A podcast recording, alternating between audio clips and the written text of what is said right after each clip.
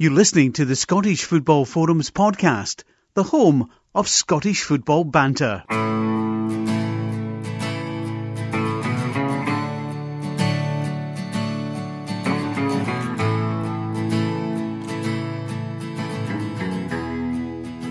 Hi, welcome to the latest episode of Scottish Football Forums podcast, season 11, episode 52.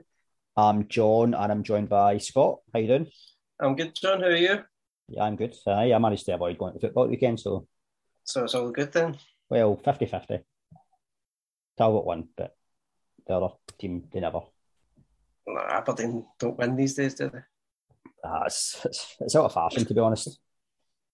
It's good that you tried, you stole the manager for the club directly above you just to try and fight for ninth place. I think it's a, a bold move. Yes. Very, very funny. Oh, who's that? Oh, Erin, how you doing? I'm fine, other than the football rubbish. Two terrible games in the last week, so um, yeah, not ideal. Aye. The only good news about being out of the Scottish Cup is we get a little rest on Saturday, so that'd be nice. I'll probably just do something actually fun. Well, you're not going to Banks o' Dee. Like, remember you said you were going to go and watch Banks o' Dee. If I could manage, I said I would go, but that time, unfortunately, has not arrived yet. But when it does, I'll be there. Mm, they're waiting for you. Well, I need to know what the pie situation is, so someone's going to have to fill me in on that. Twitter, just ask on Twitter. I'm sure you'll find out. I've not been to Banks of I don't think, for a game. You, Scott? Anyone? No. No. No. Erin, you I had a pie on um, Wednesday night, by the way, Wednesday. Tynecastle. Oh yeah, I received I was just trying. I, I was just trying to think of what Aberdeen game they didn't win was Wednesday. I couldn't remember which one it was. Yeah, well, one of the ones we didn't win. Yeah, thanks for that. Um, it was an awful pie. Awful. Well, as in like the stuff you get that no one wants to eat. Well, actually, it potentially could have been. It was a doner pie, and it was not pleasant. no, Very dry. Would not recommend. no, we don't want a dry pie. Uh, but we'll cheer you up, Erin. We've got not one guest, but two guests on tonight, That has cheered me up. which is good. So, first of all, Graham, or Hampden us, as a lot of folk will know you. How you doing? Good, thank you. How are you? I'm good. Aye. It's good to have you on finally. Um, I think we were trying to get it sorted for a while, so it's good. And we've got the date perfect for you as well. Partner in crime. Planned it well. Planned it well. Um, and then we've got the best McNeil in the household. Julie, how you doing? Oh, controversial. Yeah, I'm really good. How are you? Yeah, I'm good. Good to have you on as well. Yeah, you too. I hope Paul's not like in the background like he did that. Be bursting through the door at any minute. Well, he's probably not happy with us as well. For like, mind you, he might not be bothered actually. The fact that our manager's manager's gone because it's not really working for us. Oh, he's absolutely gutted. He loved Jim, to be fair, but these things happen. I think everyone loves Jim.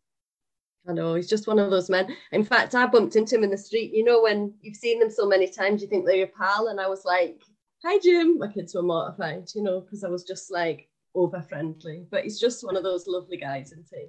You're very lucky to have him. Yeah.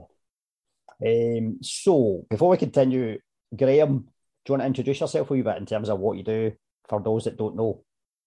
Yep, uh, my name's Graham Brown. Um, I founded what we call the Hampden Collection, um, and it celebrates and promotes um, the three Hampden parks and everyone that, that played on them. So basically, the, the entire history of Scottish football can be traced through the roots of the three Hampden parks. Um, we do loads and loads of stuff, which I'm sure we'll cover um, to try and promote the game. Um, the beautiful game and the beautiful Scottish game because it's the world game that everybody plays. So usually start off something controver- controversial, like saying something like that. And uh, yes, three and a half billion people play football because Scotland gave it to the world. There you go. Good start. So I'll start with the first controversial question then. Do you talk, because I've heard you talk a lot. Do you talk more or less than Lindsay from Glasgow Football Tour? That's a good controversial question, actually. I'd actually think would probably be a good go, go at the world champions for the amount of words per minute. Um, A tag uh, team, a tag team. a ta- we, we we do actually make a good tag team. Um, but yeah, the uh, I do talk a lot. I talk loads of good stuff though. You can you kind of have to roll with it and go. Um, as long as it's good stuff, I'm sure you'll tell me if it's not. But yeah, yeah, no, Lindsay Lindsay talks a lot. Having But, good, ha- good stuff as well. It's Having passion. dealt, having dealt with Graham in the past, I can assure you he talks a lot, but it's all passion and it's a lot of stuff that you don't know. Um, you think you know, and then you find out that, that you only know a kind of nugget, and then Graham just gives you the full the full boon. Everything's just laid out for you, and it, it, he's a great storyteller as well as anything else. So I can vouch for Graham. No pressure, Graham. Thanks, Scott. Top fan. There you go. Money will be in the post there, Graham. Yeah, I was going to say that. On its way, big man. See, I feel we might be in for an education again. Like when Derek Rae was on, it was just an education when we had him on. We're just listening to stories. So that's what we're expecting tonight as well. Um, now, Julie, for yourself, a wee introduction as well for those that don't know you already.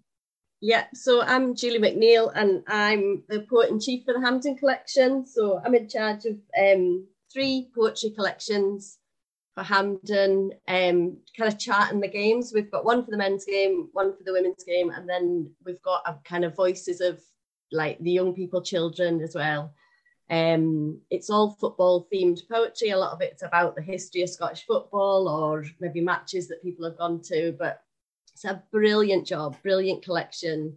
Um, the stuff that Graham's going to talk about tonight will absolutely blow your mind. I mean, it has mine. It's just been such an education for me, and it's a story that we just need to be absolutely shouting from the rooftops. So it's a pleasure to work with him. Everyone's saying nice things about you, Graham. it's because I'm a nice person. Is that It's, all right? it's, it's early days, to be fair. I know, I know. I'm sure you'll find a weak spot in there somewhere. Somebody will say something about me, but uh, What about your football yeah. team? Like, who do you support? Oh, you see, here we go. Well, it's always a good start. That one, um, the mighty blue Brazil, uh, and you don't find many of them. We're actually quite a rare breed. So yeah, Cowdenbeath. But I'm a Fifer, so you know. I grew up in the I grew up in the nine well I'm an eighties child, but I grew up in the nineties where yeah, either supported Raith Rovers because they beat some Glasgow team in a in a cup some point. Dunfermline um, was the second team, and some of my pals already supported that. He didn't go near Methil, so there was only and there was no such thing as Celtic Hearts. And my mum was from Ballingry, so Cowdenbeath it was. So, did you go to football one week and then the stock car racing the next? Brilliant. Do you know the of ribbon I got growing up about the tyre tracks that were through the middle of Central Park because of the stock car racing going wrong at the weekend? Um, actually, do you know what? I didn't go that many games, but just just it's funny because when you start to follow a team, you don't need to be there all the time. When I moved through Glasgow when I was 17, so I didn't really, you know, I, I look out for the score lines and you know follow our brilliant position at the minute, propping up 41 other teams in the EFL. Um, you know, it's quite, it's quite, it's quite, a, it's quite a position that, and uh, trying to avoid the trapdoor of football. But um, yeah, no, Cowdenbeath through and through. Scott, you remember going to places whereby there was motor racing and also football? Uh, no, because I used my dad back in the day used to film the speedway uh, at Shawfield, but it was after Clyde had exited Shawfield, so it wasn't kind of on par with each other. But we did. So every Sunday I used to go to the speedway. Yeah, And they're still linked with uh, football because they race from Ashfield now. yes, yes. Uh, we would be long gone from from Speedway before they moved. So, um, as everything, it was a kind of acrimonious split when uh, people want more money than they, they, they deserve. So, uh, but no, not, not not the two together. Be interesting if you had that at the same time, wouldn't it? Like you know how like they say about half oh, time Oh, entertainment, while- sometimes a bit boring. so there's there's a game going on while there's also a speedway meeting going on. So you're you don't know where your eyes are going to be. No, but you could have a wee what you're saying? preview at half time, couldn't you? Like a wee preview, like a wee 15 minutes at half time, you could have like the bikes going round.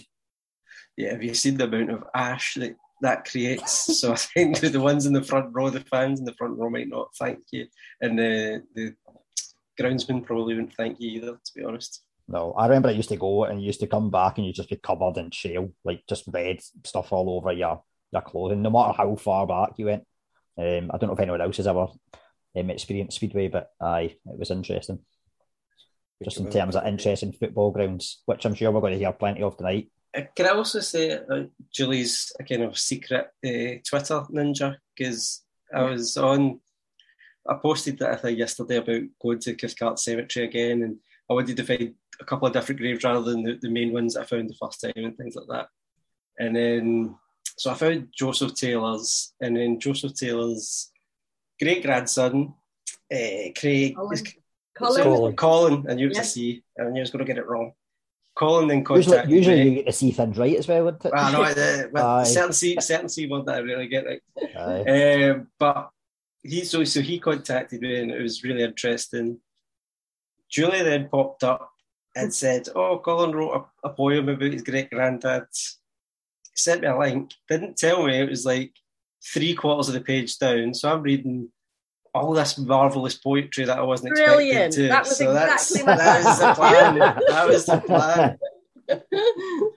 it's totally what I was going for. Brilliant. So we'll get, I'll, we'll send the link um, on the podcast uh, Twitter as well, so people can see because that was lots of great poetry. I think it was the build up for the Euro 2020, but a lot of it still kind of is relevant in terms, especially uh, Colin's, because obviously that's from way back when, so it's it's still. Uh, it's very once you you kind of go to the grave and you, you read more about these players that you would never have dreamt of knowing anything about beforehand. It just brings it a whole link together. It was interesting. It's these stories, isn't it, that just kind of creep out, as you're saying, creep out of nowhere. So it can, you can feel quite detached, can't you, when it's just names and graves and things like that. But um, Colin's amazing. He's got such stories and mer- memorabilia, and you know, it brings it to life, doesn't it? It's brilliant. It's great.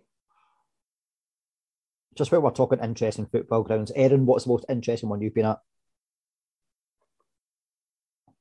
Um, interesting, like abroad interesting or here interesting? Uh, Scotland. Um, Stenhousemuir is pretty old school. Quite liked that. Arbroath was a bizarre one because it was like 27 degrees, a beautiful day in July, roasting, really nice. And then I got there and it's a wind tunnel, just specifically in that stadium. You should be used to that at Pittodrie, to be fair. It's nothing like that, Pittodrie. It was bizarre. Um, I didn't realize that was like a thing. And then people did say, oh, it's really windy, but it is mental. Like it's like they've got a wind machine they just put on in the stadium. It's nice though, and I'm hoping they come up. Did you have a hat on? Um, No, it was July. It was 27 degrees. It was a lovely day. Aye, I know, but I wear a hat no matter what temperature. I You wear wear a a hat, hat in- in indoors. Aye, exactly. Yeah, but you've been told about that. Aye, it doesn't stop them, unfortunately. It doesn't stop me. Same as Josh. Josh likes to eat a hat in the house. That doesn't make it cool, does it? I wouldn't go in looking at Josh as your inspiration for anything, to be honest. He's a bit weird. I was, I think I was doing it in the podcast before him, so it's all right. He's inspired by me. It's fine. It's fine. Josh Eh, inspired you to cycle to Hampden. no, especially not after drinks. Well, what game was that after the? Was that the Israel game? Before the Israel game? Moldova. I'm pretty sure. I think, but maybe it was Israel. Whoever it was, No, it was Moldova because I was really late for Israel. Remember, timing was horrendous for me. It was a big mistake. Cycling to Hampden would be all right, but cycling to Hampden after you've had a quarter bottle of Buckfast and some beverages, not a good idea. He actually lost. I think he- almost lost the bike that he'd hired, or he couldn't get it unlocked, and then was trying to find another bike. But eventually, he got it sorted. However, unlike a lot of people in the Moldova game, he actually saw the goal um, because a lot of folk got in late that day. So, who is the daft one? Maybe it's not Josh. So just yeah, it's usually Josh, to be fair. I feel this is what this is what happens if someone's not on the podcast. They get more abuse than what they would if they were on the podcast. Um, so, Graham, most interesting football ground that you have been at? Um, do you know, as a Scot, the Bernabeu, right? And I was at the, the I was at a Spain Colombia friendly, and I was through with work. I was in work. I was well work in Spain because that's the job I do. But um, and underneath the stadium, the, the heaters came on to heat the crowd, and I just went, "This is." It was like the old railway stations. You know, the heaters used to get in the in the, in the room. You know, where you would um, sit waiting for your train, and the overhead heaters come on and heat the stadium. I just think that's magic. I mean, it was ten o'clock at night. It was a bit cold, and up popped the the heaters to actually heat, heat the fans. I thought that was Ah. genius. Aye, but it's a bit cold in Spain, 10 o'clock at night. It's usually still about 19 degrees. I just thought it was genius. But what? No, it's a spectacular. Apart from the heating, that's just Scottish side. Um, but a spectacular stadium. I just thought that was just when you walk up to it, and it's one of the old school stadiums where you're walking through the the you know the city streets, and suddenly you go, all right, that's a that's a football ground. Um, no, I just loved it. That'd be mine. Right, okay. Seeing as you've given a European one, then Erin, give us one European one that you've been to, because I know you wanted to talk about European one more, maybe. Um, no, not necessarily. I like um the Allianz was quite cool. And the new camp was cool in theory to have been there, but the game was rubbish. Um Rijeka's nice actually, although I had a bad time there before. Do you know what actually You known the cage. It was, a, it, was a, it was a cage almost, all Yeah, it's a nice in. place though. Um, not European, but also not Scottish. Um, quite like Burnley actually was really cool. It's like nice old fashioned one. Stamford Bridge, quite like. And on Wednesday, I'm going to the Etihad. Nice. Well, that's it. She can't get to Banks o' Dee, but the Etihad, she's Aye. already up for it. That's it. That's Probably, it's Wow. easier, easier to get there from Edinburgh, isn't it? Manchester, you know. just Yeah, around the it's, you're right. It's um five 0 though in the first leg, so probably gonna see the reserves, aren't I? I don't even know. Why is it Champions League you're talking about? Yeah, Champions League. It's five 0 I don't know what that is. Um, so you're not going to find out soon enough at Aberdeen either, so don't you worry about Well, no. Aberdeen have deliberately decided not to qualify for the Champions League next year because we don't like the new format. We thought it was um, shouldn't be condoned. I mean, next year's all right. The format's all right next year. It's Yeah, but we want to take a stand. We've- I, I Made a heard stand that, early. I yeah, but we've got to take a stand now because if we win it, you automatically qualify for next year, so we can't risk that happening. I heard that he's had a real falling out with UEFA with some of their practices, and you don't want to qualify for Europe at all next year because of that. we don't want to play football anymore. Never mind uh, qualify for Europe. Uh, Oh, don't because might it's take up a different sport. Like maybe it's we should getting take worrying, isn't it? sport. Ah, we'll be fine. We're going to be in the relegation playoffs against Dennis McInnes's Killy. Oh God. That's that's the dream. Oh. Horrendous. So I've no, got- I'm going to see some. Well, I, I do think after it being five 0 it might be the reserves I get to see on on Wednesday. Sadly, What about yourself, Julie? Most interesting ground that you've been to? Go for Um, one inside of Scotland and outside if you want. Yeah, I've, I, I've been to the new camp and it, it was amazing. I went on a school trip actually, so it was the first kind of big, kind of international stadium that I'd seen, and I, it was that feeling, a kind of vertigo, you know, because you'd not been in a place like that kind of size and scale before. And um, I like quite liked Sunderland's ground. We went down to we followed another St Mirren man, Jack Ross, down to Sunderland. We went to a game there, and um, I quite liked their ground. It had a nice, it was good chat and um, had a nice kind of atmosphere.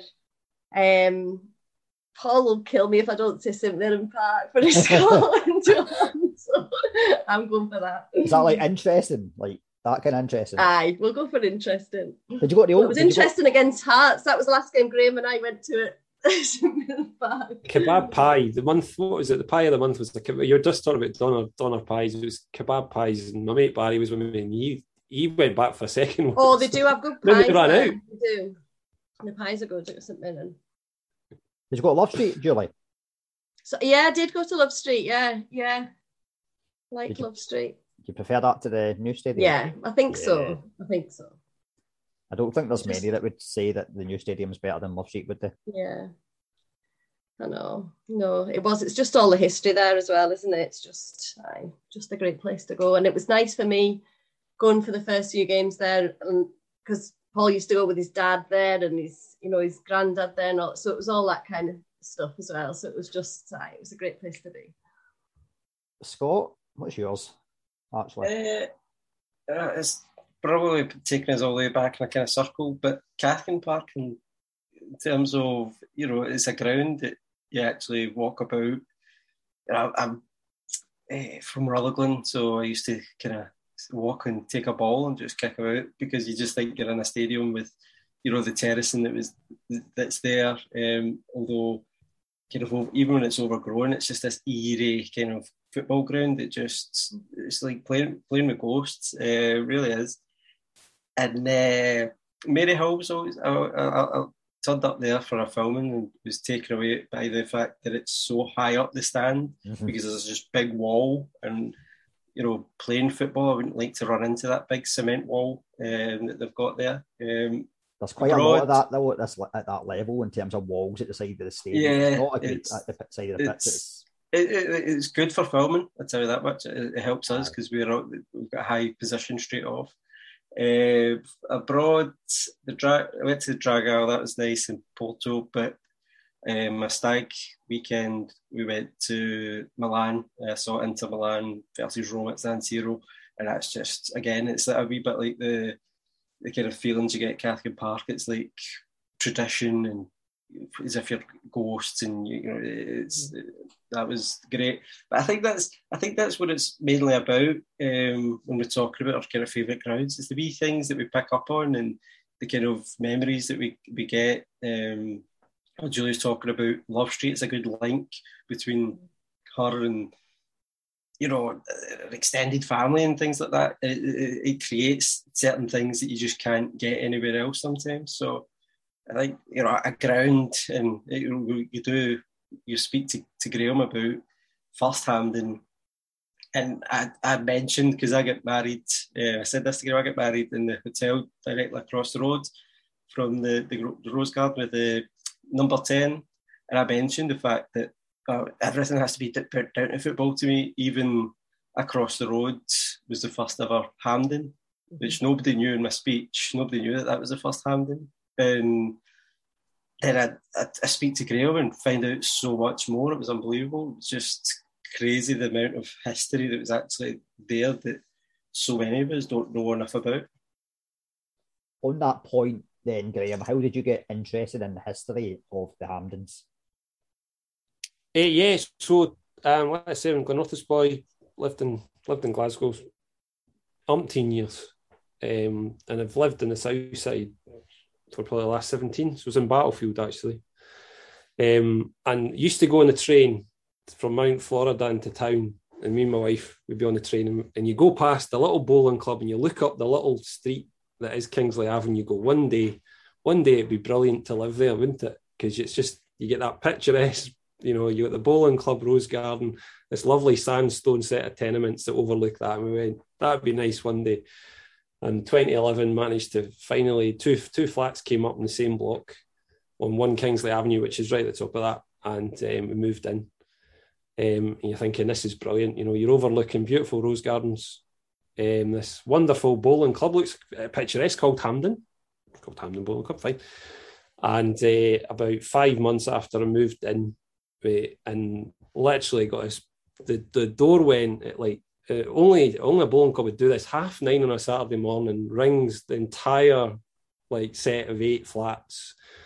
Obviously, fastest finger first, whoever gets to the door first. So I'm jump up, oh, you know, literally get the intercom and it's in Hampden Bowling Club here. And I'm thinking, brilliant. Hampden Bowling Club wants to come and tell me why it'd be wonderful to come and join your club thinking, great, you know, this will be a good warm welcome. Went down the stair, opened the door, and there's two folk. Yeah, can we come in and leaflet your clothes? Mm, right, okay. Yeah, okay. Do you want one? Mm, yeah, there you go. And literally on it was in massive letters across the dear resident, use it or lose it in big size 36 font. And it was literally them saying that a warning saying due to lack of membership, due to lack of committee, it nearly shut at the last AGM.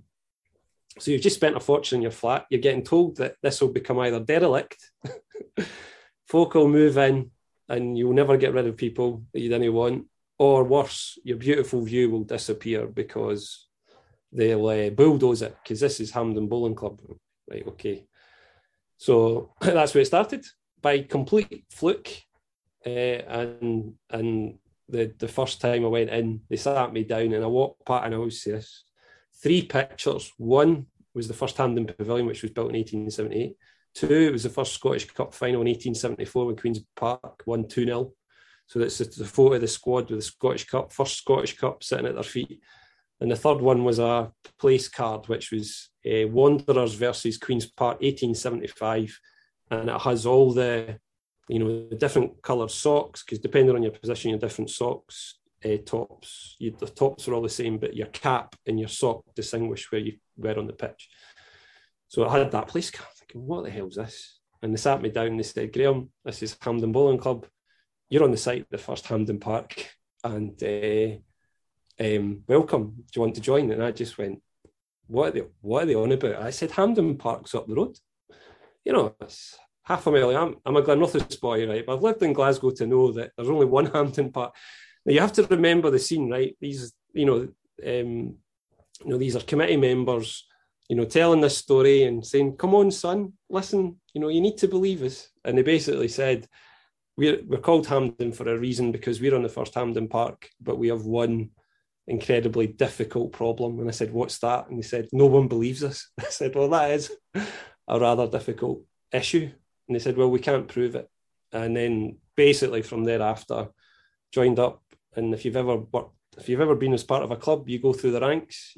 So you go social member to full member.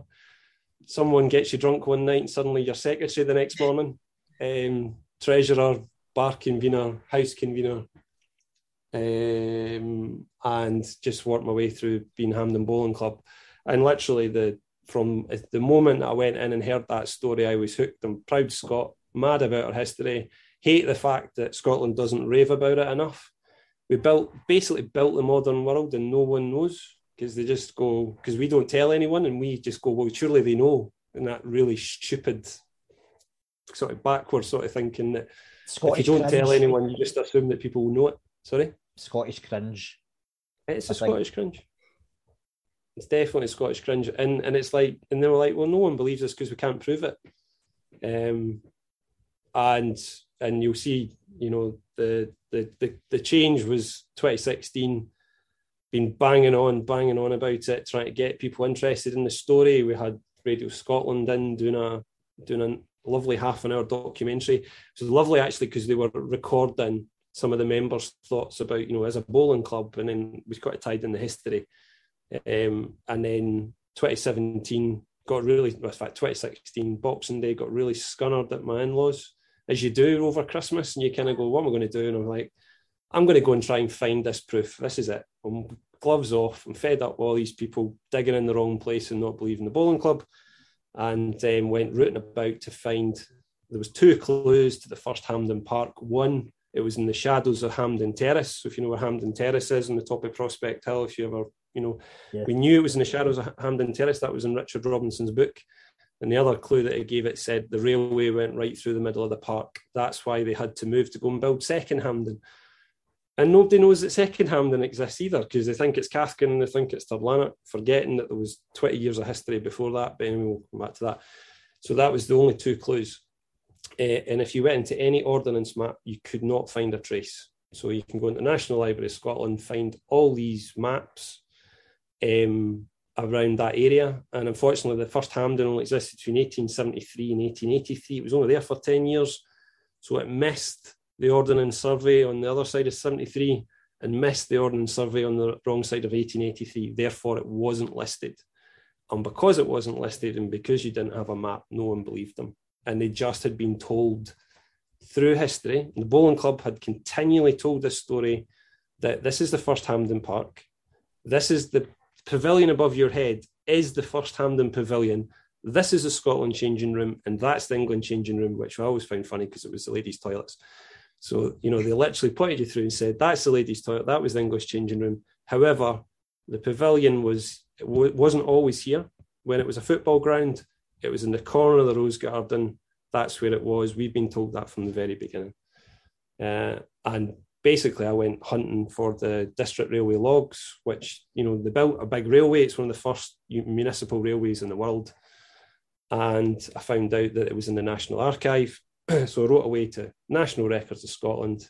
Lovely woman called Jennifer Rosers, and I, am really crap with names, really terrible with names, right? But she wrote back to me. Jennifer Rosers wrote back to me and said, "We've done a search for you, Graham. I basically said find anything between Mount Florida and Cross Hill that references a football ground, Queen's Park. Said there's bound to be a survey map or something, and they sent me through two maps.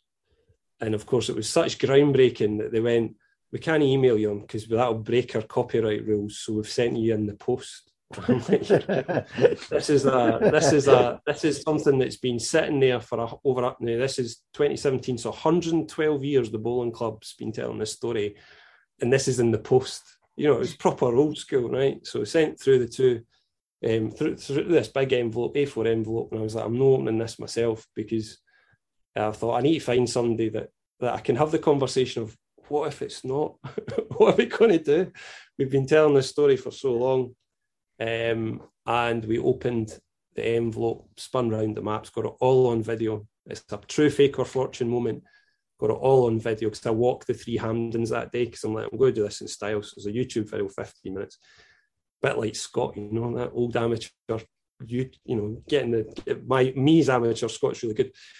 But uh, literally opening these maps up, and there it is, first Hampden Park proof. You know, the grandstand, and the best bit of all was it proved that the pavilion was in the corner of the Rose Gardens, which told them that 112 years of just passing, we are talking about generations, passing through generations and generations, these guys held on to the belief that they were right, and they were right, and then that was 2017. Uh, and the really funny and funny year was the about three years, three, two years later, we put a mural on the wall, Scotland five, England one, and um, took a lot of a lot of stuff. I, I, um, Ashley Rawson, who designed it, picked that out of nowhere. That result, he just went, "I'll find a really good result to make this stand out." Graham, you've got to go bold. It's a hundred foot mural, right? We've got to go bold. We're going to make a statement, prove out the story. We're going to do it. Got it on the wall, and about three months after it went on the wall and fundraising it, got it all done, and I went rooting about for the video of me discovering the map. And of course, I get to the end of it and I forgot I tied in a little outtake. And it spins to me, and I was really hungover that day because I really was worried about this whole thing, right? So I'm sitting there hungover going, on this day, Saturday, 11th of March, 2017, we finally discover proof that this is indeed the first Hampden. This is the world's first purposefully built international football ground. And the mural was Scotland 5, England 1 on the 11th of March, 1882. Both were Saturdays and both were 135 years apart. In complete karma that Ashley chose that. And I didn't realise until about three months after the mural went up. So, and we're now at 2022. We're in 2022. 7th of March as we record. Yeah, as we record. So the 11th of March will be the fifth anniversary of the map discovery.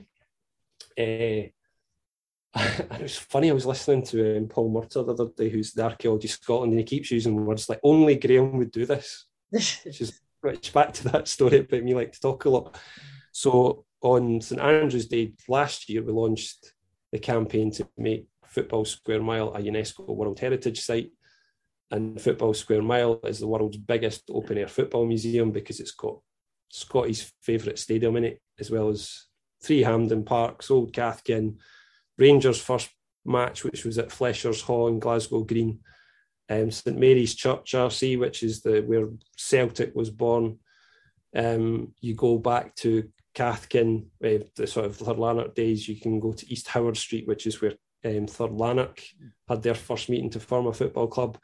Then you go the other way, and it's good Scott's been preempting this. You go Third Hampden, world's biggest football ground at its time by 1903. And then you scoot and you've got Queen's Park, which will become Fourth Hampden. I'm on a campaign for them to call it Fourth Hampden. That just really annoyed people. But if you could they called it the Fourth Hampden and finally get it built, try and get Leanne to do that. And then you go the other end, which is where Scott was at the, the weekend, which is Cathcart Cemetery, which has every, I'm going to mention this one, every Scottish professor that you ever want to talk about, including Joseph Taylor, who played in the first international all the way back in 1872. So you have that all in one space. It's free. Scotland gave football the world to the world for free. This is the world's biggest open air football museum, and it's free. It's in Glasgow.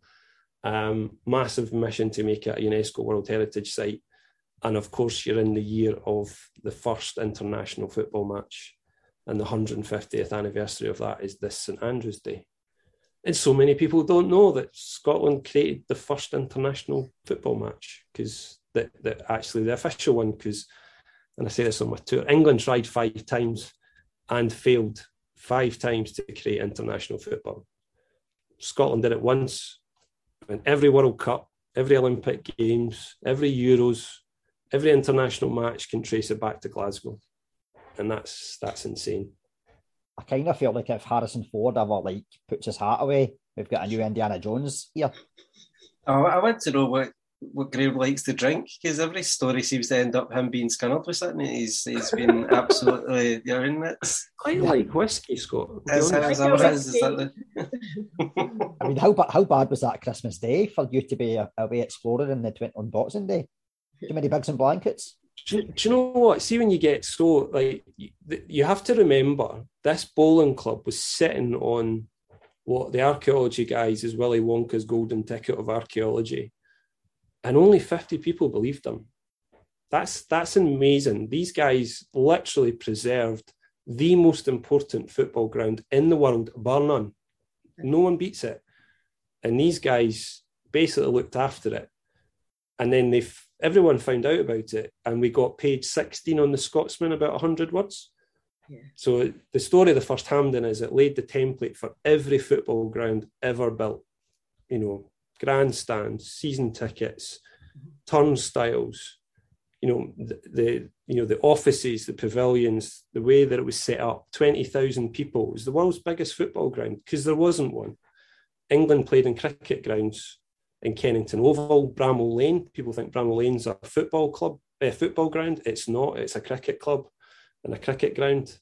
So you go back in time. There was no such thing as a football ground, and there's the plucky Queens Park. We've not mentioned them yet. The most important football team of all time. Important, important. Not you can go on about honours and everything else, but Queens Park built that ground and the other two Hampdens. I remember um, my kids going down to see that when the archaeology guys were doing the dig in the Rose Garden and finding like the original centre spot and wee bits of metal from the you know the fence around and the oh, and it was just I mean their eyes were like you know I mean this is this is uh, in people ask me why I write poetry about football but this is this is such a story isn't it? It's a story that everybody needs to know and kids need to know in school and everybody needs to be talking about, don't they? Was a lot of football played at Clydesdale Cricket Club as well? Uh, so you, oh, yeah, so you, are going to go into another thing. Every football club, apart the founding members of the Scottish Football Association, all of them also were cricket clubs, Aye. apart from one. It was Queens Park were the only non, only one of the football clubs that weren't actually a cricket club first and foremost. So if you go back in time, and Richard uh, Richard Young, who does, if you ever want to read a book, read his book.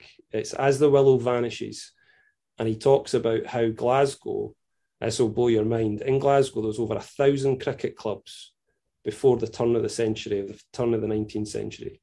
Cricket was massive, and it was only after the First World War that it all died. Not died out completely, but so so the cricket Clydesdale Clydesdale were a were a, a football club, and it was Clydesdale that Queens Park beat in the first Scottish Cup final, two 0 We'll blame the English you know, for having all this. cricket clubs, I think, because it's not really a Scottish game. I think cricket. You'd be surprised. Germany, there was a lot of um, gymnastic clubs that were then sprouted out with football clubs and stuff. It was like gymnastics was the kind of first thing um, back in the day in Germany. So uh, and I know athletics was always big in Scottish football as well, in terms of the, the players were all kind of in athletics clubs. So, so we're all they're all linked somewhere. I actually don't like cricket. It has to be said. Like I want people actually like cricket, but the the athletics one's really interesting. I don't know if you saw that. You know, Rangers are celebrating their 150th this year.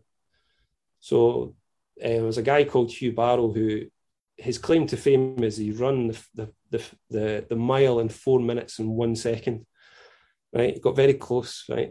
Brilliant athlete. And he said his his best moment was running around Hampden. He used to do athletics festival at the Scotland England game. So Scotland played England at football, but they also had the athletics events. And he said running around Hampden with 133,000 Scots cheering you on is insane. see on the subject of the athletics track at Hampden, right? Chris asked a question, and this is a, a popular answer that quite often comes up. In terms of Hampden, if you could change one thing about it, what would it be?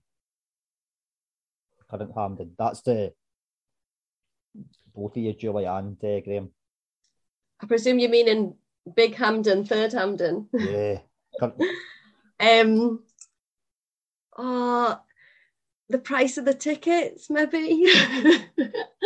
I, I, think uh, you know my some of my great memories of of Hampden are going to, like I've got um, a son and a daughter, and going to the women's games at Hampden, and a lot of the tickets for the women's games were given to um, young kids in grassroots clubs and things like that. So we're trying to fill the stadium and you know get a kind of support behind the team. So um, I do think we need to make it a wee bit more accessible for and a wee bit more kind of family orientated sometimes at Hampden. Um, I think it's a phenomenal stadium. I love I love going. I love going as a family, but um, I think there's probably more we can do. I think it was certainly mad before this campaign that you would have crowds of like twenty thousand. Surely yeah. you could give tickets to the schools or clubs, communities to make sure it's full. It was uh, it was lovely though because my my daughter, so the, like the Jamaica game before they went to France, we went to Hampden and there was 18,000 people, right? And there, it was most, it was lo- loads of girls there and loads of girls clubs and um, loads of grassroots players and their eyes were just, you know, watching these heroes on the pitch, you know, just watching these role models and being able to be inspired by them was just a brilliant atmosphere. And I, I think probably there's more that we can do to kind of harness that. I because when the, when Ham- full, it's unbelievable atmosphere. Like folk always say, "Oh, the, the atmosphere is rubbish." You know, like you can't be the Hampden for like when it's a full capacity and it's like quality games. Like some of my best moments have definitely been at Hampden supporting Scotland. I think it's like spine tingling. Like the Hampden Roar is a thing. It's a real thing. You know, it's like it is. It's it's. I think it's a magical place. What about yourself, Graham? If you were to pick uh, one thing you could change about Hampden, what would it be? One thing I would change. Um, there's so much said about it being too far away, but I always come back to that that people who haven't at Hampden with a with a, only a quarter a quarter full is a is not a great experience in the sense of compare it to when it's full blast but when it's full pelt, and I've been at the last few quarters, you know, when we, we beat, you know, when we've won the last couple of games at Denmark, the end, the place is utterly jumping. No one cares how far away you are for the pitch. So I think that's all. I think it's it's the fans that make a stadium. It's the noise, and I think you're right. I think in being St Mirren, it's a cracking stadium. It's really well laid out, but the soul of Hampden, you cannot buy. So whatever you do to it, keep the same principles of it, bowl shaped. It's a sunken. The Nou Camp, right? The, the Nou Camp's sunken as well, right? Because it's the way it's been built. So I, I, actually don't think you change it. I think what you do, you might bring back some of the kind of safe standing just to give you a bit a bit back of that sort of thing, possibly. It just needs a complete facelift. Um, and actually, it needs to be a stadium that serves everybody I don't think Hampden does that. I think it's I think it I think it does well as a you know, I think it's brilliant for gigs as well. I've done loads of gigs at Hampden Um, I'm pretty sure if I don't know if the Gerry Cinnamon tour's coming back to Hampden, but that was the one ticket everyone went, Oh, that'll be amazing. That you know, you go into that and I've seen loads of different acts there, U2, Bon Jovi and stuff. Show my age. Um, but yeah, I, I don't think you I don't think you have to tinker with it too much. I think you could rip it soul down if you built. I was at Wembley, and be honest, I didn't like it. Um, not I can remember much of it because it was Scotland, Scotland, England. But whiskey, you whiskey. Like it. It's a whiskey. I was vodka. um, but yeah, no, you, you literally. I, I, I think football grounds, and you mentioned all the ones you mentioned are the old school football grounds that probably still have a bit of Archibald Leitch hanging about them that you can go in and and even like you know the the the main stand at Ibrox, right? It's a work of art. Why would you ever want to tear something like that down? And you can't rebuild that. So I, I think too too many folk just want to rip stuff down, rebuild the whole thing, build a soulless stadium that has nice, nothing in it, apart from it's comfy. Well, do you go to the football to be comfy? I think you do. You go for the fee. It's interesting how you mentioned Ibrox because I actually passed it. Was it last night or the other night at night time, which I've not really seen like really really lit at night when no one's about. And you look at it, it's like a museum. Like the front is like a museum, like all the style you see about all the museums in Glasgow. That's what it's like. They, they are. I think football grounds should be landmarks that people go you know, you, you can, you should be able to walk around a football ground and go, oh, quite like that. Whereas like even even the new Murrayfield, it's a stadium, right? You walk around it, it's always the same all the way around. Whereas if you go to Hampden, at least you're kind of plotting your way around it and you're kind of going, right, this is you're in these streets and you know, you've still got at least they didn't when they ripped down the main stand, they they rebuilt rebuilt it so you kind of had the feel of the old towers and stuff. I, I just think there's too much people just want to just tear it all down and reset it. Ask a Spurs fan. They hate the new stadium. Yeah. I was down in London. They hate it. There's no soul. It's not it's not what they had. They like they like that seeing the old stuff. I think with Hampden, it's totally what Graham said in terms of atmosphere, and it, teams create the atmosphere. You know, and we've not had a a team to really get behind and to excite us and everything else. But nobody can tell me the last two qualifiers, those games did not just just send shivers up your spine. we, we all discussed it on the the podcast and on the, the group chat just how amazing that the atmosphere was. And that's what it is. It's because we kind of take. I was lucky enough I could remember you know, the last time that that happened is probably when the Holland playoff against the Dutch. Uh, might have happened against the French actually, I didn't, I didn't, but we against the Dutch, we stood up for the full game, and it's that kind of that kind of game, that kind of team that gets you to stand up and get you saying the full ninety minutes. That's what it's all about. I don't really care about oh, the, the seat's that comfy, or this, that, and next thing. That should be secondary to it all. The one thing I would improve, if it, at all possible, would be the fan experience at Hampden, that in terms of what they offer to eat, what they offer that's different from anywhere else. I wouldn't, I wouldn't change the seat, the actual stands and stuff. I think that's just people who haven't seen a Scotland team before, like a, a, a true Scotland team that they could get behind, or are probably too used to the, this new kind of stadium that we've all been getting in terms of you know these huge arenas and things. And you know, I think Hampden's better the way it is. Actually, not that bad. It's not as bad as people say it is. It is a little bit far away from the pitch, but otherwise, I think it's all right. Although I'm not going to accept that Ibrox is fine. Uh, that's because you're an Aberdeen fan. Ibrox is a stunning in terms of architecture, in terms of you know when you go inside it and things like that. Not the actual belly of it. The belly of it's like, like a, a leisure ground almost. Um, last time I went into the, the kind of bowels of it, but certain rooms and actually when you step out and look around that stadium when it's empty, it is a, it's a lovely sight. And it, I, obviously, I grew up a Rangers fan. It's got nothing to do with that. You know, I would. I, you know, going to any stadium, to be fair, if you go into any stadium empty, it does look a lot better, I think. I don't like it. Hey, maybe the inside, but the outside is nice. I can even admit that. You, regardless how you support, you can say something's nice. Oh, is, is, is, it not grey enough for you? Is it not grey enough? Is that the Aberdeen's no, no enough granite? Aberdeen's, no, Aberdeen's one is lovely right beside the beach. Big kind of stadium beside the beach. What I will say is Hearts actually you get a nice view from Hearts Stadium. I'll give them that. See, look at that. It can be kind of other stadiums. Pittodrie's the only place that I went to the toilets and there was no roof and there was seagulls flying above me. I don't know what was happening. Oh, atmospheric. It's brilliant. Lovely. Did you have a pie when you went there? Uh, I must have done because I was very young at the time, so I would have had a pie every game I went to.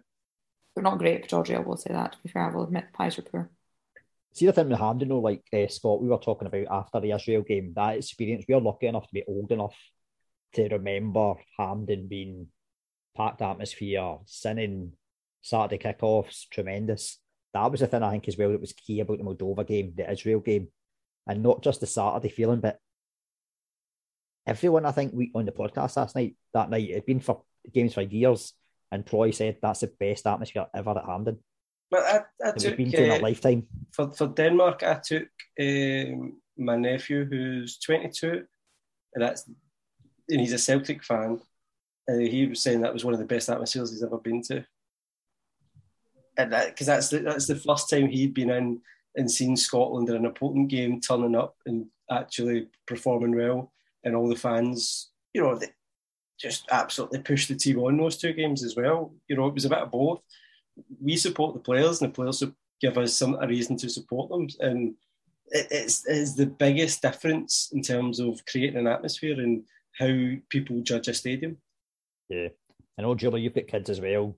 The, Mhm. it's, the, remember, the thing I remember as well was seeing all these young kids like singing, dancing, I mean, like we they just having the didn't- time of their life. Yeah, we just didn't leave. So that the I mean the the Hungary game as well, because that was a last minute win of the the Scotland women's team, and then with the Scott McTominay goal and the Israel game, and the, I mean we just didn't leave. So like the game ended and the music was still on and the kids were dancing, and it's that experience, isn't it, as a family or as a fan, you know, that it was just. I mean, they just won't ever forget it. I don't think. You know, it was just fabulous. Imagine we get to the point where, like, for Scotland games, it needs to be bigger, capacity wise. That'd be good. That would be good. Imagine the roar then, eh?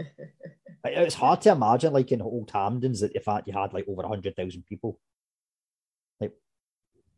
And a wee bit more. Yeah, Aye. yeah. And a wee bit more, aye. Capacity, the capa- right? What, the, what do you think the capacity was? There's a good trivia question for you. Hmm. Capacity of Hampden at its peak. We'll go for 148,000.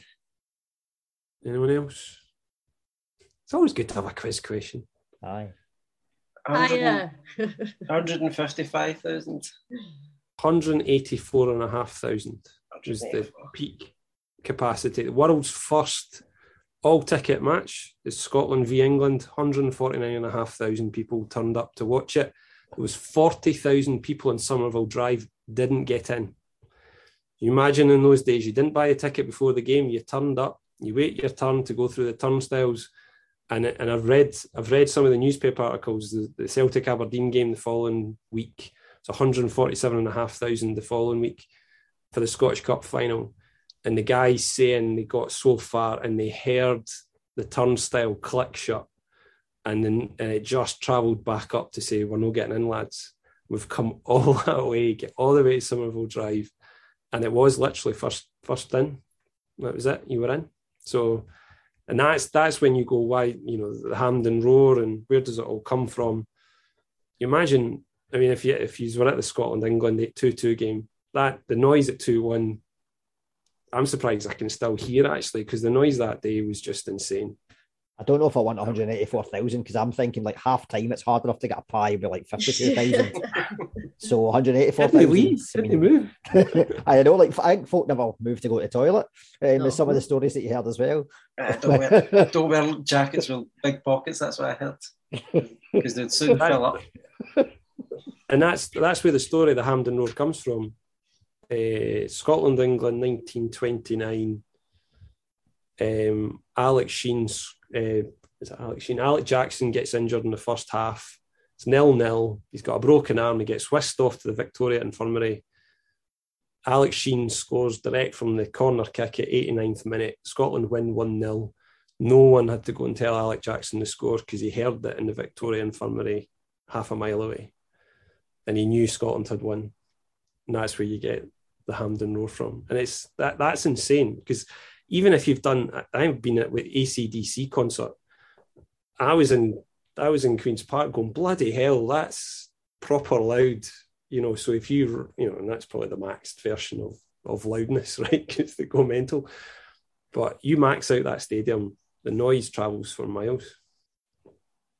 My stat about Hampden, I'm not sure if it's actually a true one.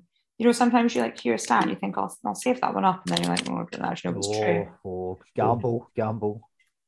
Well, yeah, but if it's not, then someone can tell me, and then I'll know, won't I? Then we'll have some education on the podcast. Graham will I probably tell you. think the quickest goal scored at Hampden was an Aberdeen player. Which Oh, so- player? No one knows, so that's brilliant. Okay, excellent. You can just say That's it. correct. You can can be the you- yeah. You're the authority now. That's the answer. I think it's- I think it is. I think it's. I think it is Adam Rooney's goal at, against Hibs in the Scottish Cup. Nine On point the semi-final. Yeah. Yeah, I think it is. 12 seconds. Not the quickest in the competition, but the quickest at Hampden, I think. I mean, I'm sure someone on Twitter will be along to tell me I'm wrong. Yeah, there'll always be somebody. I'm sure it'll be a man. We could But probably- we could out- we do have the use of Google. We probably could find that out. Like I'm happy to be Instantly. corrected, but I think that is correct, and that's quite a good stat, isn't it? it is. However, that that game what's that. Aye, that's. I don't know. Well, that game was fine. The next one wasn't in that competition, Yeah, so we'll move on now. There's no need to talk about that again tonight. No. I don't understand why that gets brought up every single week. Exactly. Let's change the subject. Julie, how did you get involved in doing the poetry then with Hamders? Um, so I'd been writing poems about um, well, loads of different things, but I started writing about the kind of journey, the women's team journey to the World Cup in France. And I'd been sending poems into the Hampden collection at the time. It was Jim Mackintosh was the poet in chief, who is a brilliant poet and was the poet for St Johnstone Football Club, poet in residence there. Um, so I was sending in poems and they were in the collection. And then when I went to France, um, I went to Paris to watch the Argentina game and I was writing poems about that. And then a few months after that, I think it was, Graham and Jim asked me to kind of take over the women's um, collection. So I was looking after the Scottish women's collection for a while. And then that kind of evolved. Um, and I started up the collection for children's voices because there was a lot of um, we were kind of going into lockdown and there was a lot of kids that weren't getting to play football. There was a lot of kids that were involved in kind of grassroots clubs and they weren't getting to go and watch their teams and they weren't getting to go and play football. So um, we were collecting kind of memories and voices and trying to connect people really through kind of words and poetry. So um, that was just brilliant because we got loads of great stories and it was great for kids to be able to reflect on um, how they were continuing with the clubs through lockdown and how they were continuing kind of connecting to their friends and connecting um, with the sport that they loved as well. So we started up that wee collection and then earlier, what was it, kind of November, December time, Graham will keep me right, um, Jim kind of retired from the Hampden collection. He asked me to take over the three collections. So I've been doing that just for the last kind of couple of months. So. I think I was talking earlier about Indiana Jones giving up his hat. I think Jim's maybe got his hat when I look on. Twitter. Uh, so Jim's actually got a question for you. Oh, Can- has he? Can poetry about football change lives? Well, I mean, I would. I, it's changed my life. You know, it has changed my life. Um, I mean, I write poetry about a lot of different things, but there's not many things in the world that encapsulate so much as football. So, I mean, I know Paul's been on your podcast before and talked about that football literally saved his life. I think, and um, it's as it's as blunt as that, really. But I do see how the sport um, changes lives every day. I mean, my son has a struggle at school. He's dyslexic. My daughter's dyslexic. They both have real challenges and they live for the kind of stuff that they do outside of school. And for my son, that's his football. You know, it's his football clubs and it's St Mirren and that connection that he has with um, the community and with people around him and a sense of feeling kind of good about yourself. And um, you were talking about Joseph Taylor earlier, and these stories are things that need to be captured. And for me, I think the best way of capturing these stories is through poetry, because I think that that can tell the story in a small snapshot um, and it can be recorded forevermore. And, and we need to capture these wee snapshots. We need to capture these stories. We need to capture the, the way that football can, can change things and make people feel. You only have to look at like when it was during COVID and lockdowns and how much it affected everybody in terms of not being Yeah. able to go on football, even watch football on TV. It was massive. It for all of was, it was huge. And the kind of poetry that came out of that and the things that people were saying at the time, you know, it was quite powerful. Do, do you want a wee poem about lockdown? Aye, definitely. I'll give you one if you want. Aye. um, I wrote this wee one, um, the whistle it's called, right? The only for outdoors ball thuds, smacking off the freshly painted walls. A FIFA induced din and despair and a floor strewn with Match Attax collectibles. The small boy laps the garden, arms aloft, executing his first Cruyff turn round the washing pole. His dad teaches him Archie Gemmill 78 for PE. Strips, pulled over jammies, navigating mops of hair, socks long forgotten, get your daily dose of air. The referee blew time and the world held its breath. But on the sidelines, nothing really stopped. One man helps another up. Rainbows appear everywhere in chalk, in paint, in packages, on doorsteps, left with care in place of hugs and being there. The young girl lays out cones around the kitchen and balls up socks to play. The boy laughs on Zoom at pictures of his teammates as new babes, and the ball rolls on from home to home across the globe. It sprinkles hope as we find new ways to be together while we hold our breath and wait. And that was pretty much our lockdown experience. It was these connections, like mostly through football. You know, it was the brilliant things that community clubs were doing to keep training going through Zoom and you know, the fact that football was going on, it was just going on in a different way. My daughter was balling up her socks and rolling about in the kitchen. And I mean, it's it's magical. You know, it's a magical sport. And I think it's it's made for poetry. You know, these moments are made for poetry? Now, I don't know how busy the two of you are, right, Graham and Julie, but you could surely come up with some sort of plan to go into schools because you know with learning using football to learn more about English and your poetry and history is the ideal sources at certain ages to then make sure that they carry on for the rest of their lives interested in books and writing and history and archaeology and everything else and you could use football as a real kind of ground source to actually keep creativity alive well, definitely. I mean, there is some good work going on in school. Stephen Watt, who was the first kind of poet in chief for the Hampden Collection, who's a phenomenal poet, is doing has done a few wee workshops in schools. I think Victoria McNulty's done some as well. She's a great poet. Um, the the children's collection that we came up with, um, we've had loads of schools involved in that. But yeah, there's definitely more to do. I think um, people need to write about the things that they're passionate about, don't they? And yeah, um, for a lot of people, that's football. So I think I think as well. yes, we're busy, but the Hampden collection's all volunteers. Spell it, you guys. You know, it's all volunteers. Well, we get we get paid. We get paid. You get paid a lot. No, no, no, no.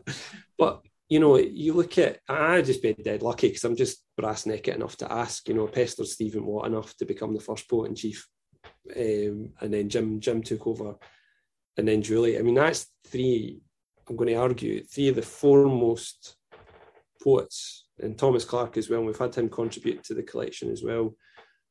But, you know, those folk are, are the top, you know, the pre- Premier League of football poetry, right? And we've been lucky enough to have them. And then you see what that generates. We've got, I think, Julie, I can't remember last count, some 117 poems on the website. Right? You don't need to go and buy a book. You don't need to go and get a leaflet you can go and look at them across three, three, four strands. You've got the poet, the poet and chiefs collections. Then you've got, you know, the women's national team poet site. And again, it does relate to drink, so I'm not an alky. But Jim Mackey got really annoyed, and he'll love this. Tell me this, telling this story. He got so fed up that the Scottish national team did not have a poet in residence going to the World Cup for the women. And he was raging. He was just, he was like, I can't believe that they can't get, you know, someone on to actually do it. And literally, it was a conversation along the lines of, well, why have one? Let's have lots, Jim. And that was my idea back to him. And I love Dead Poet Society. And I was like, let's just have a go. And the whole idea behind this is where it all started. The Scottish Women's National Team Poetry Society is the world's first national football team poetry society. It's the first. And the whole point of it was when the women were on the on the trip around France, that people would put down in words what they were thinking. And you can chart their way around France through the poems. Yeah. You know they start off in Nice. I can't remember where they went after that. Julie will keep me right. Was at Paris twice?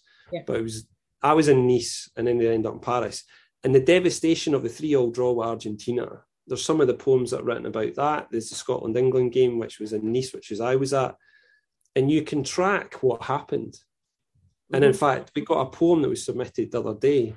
Was all about Italian 1990. 90, wasn't it? It's about Yeah. Italian 90 Yeah. the guy wrote it down and went, "This is this." I was a, I was something like I was a wee, um, a wee lad, spotted lad back in 1990, and he tells you the story of Scotland playing in the World Cup in Italian 90. Yeah. Now, unless you go and read it up, but you can read his poem and go, "All right, they did play Costa Rica and thought they were going to thump them and didn't they?" Ah, you, you, Do you know what I mean? That up. But that's- Costa Rica. Come That was an aid memoir, right? Just because the boy wrote it and we were looking at it this week. So the power of poetry is is more, and and and Jim and Stephen and Julie will always say this. You go to a major tournament, if they have music and they have a poem and they have a video, like Mr. Scott here, that can be so powerful. That's what sends shivers down you. You know, the the build up videos to like big games. There, and if you get a good poem, off, it's just off the scale. See on that subject, actually, because I always say about music that the, some of the best music is written out of pain. Yeah. Julie, do you find that with poetry when you're writing? Like I almost think like a it's bad about passion. Uh, yeah, it can be passion or pain. I think you know. For me, it's about it has to be about something you're passionate about. So, um, yeah, a lot of the poetry I, I write is is grim and it's about things that are difficult and you know pain, as you say. But also, I mean, the majority of the, the poems I've written has been since my children were born, um, and it's just this outpouring of like I don't know, you want to make the world a better place for them, but also you want to um, record these moments because you feel like you'll forget them because it's so quick, you know. Um, so a lot of the poems uh, that I write about football is, I mean, the first one I wrote for the Hampden collection was about seeing the women's team through my daughter's eyes. She was six at the time, you know, and the poem that I sent in at first was about it started not yet six, she half sits, half stands. You know, it was all about her vision of seeing these women in front of her. So, um, yeah, it can be pain, but for me, it's just it has to be something that you're passionate about.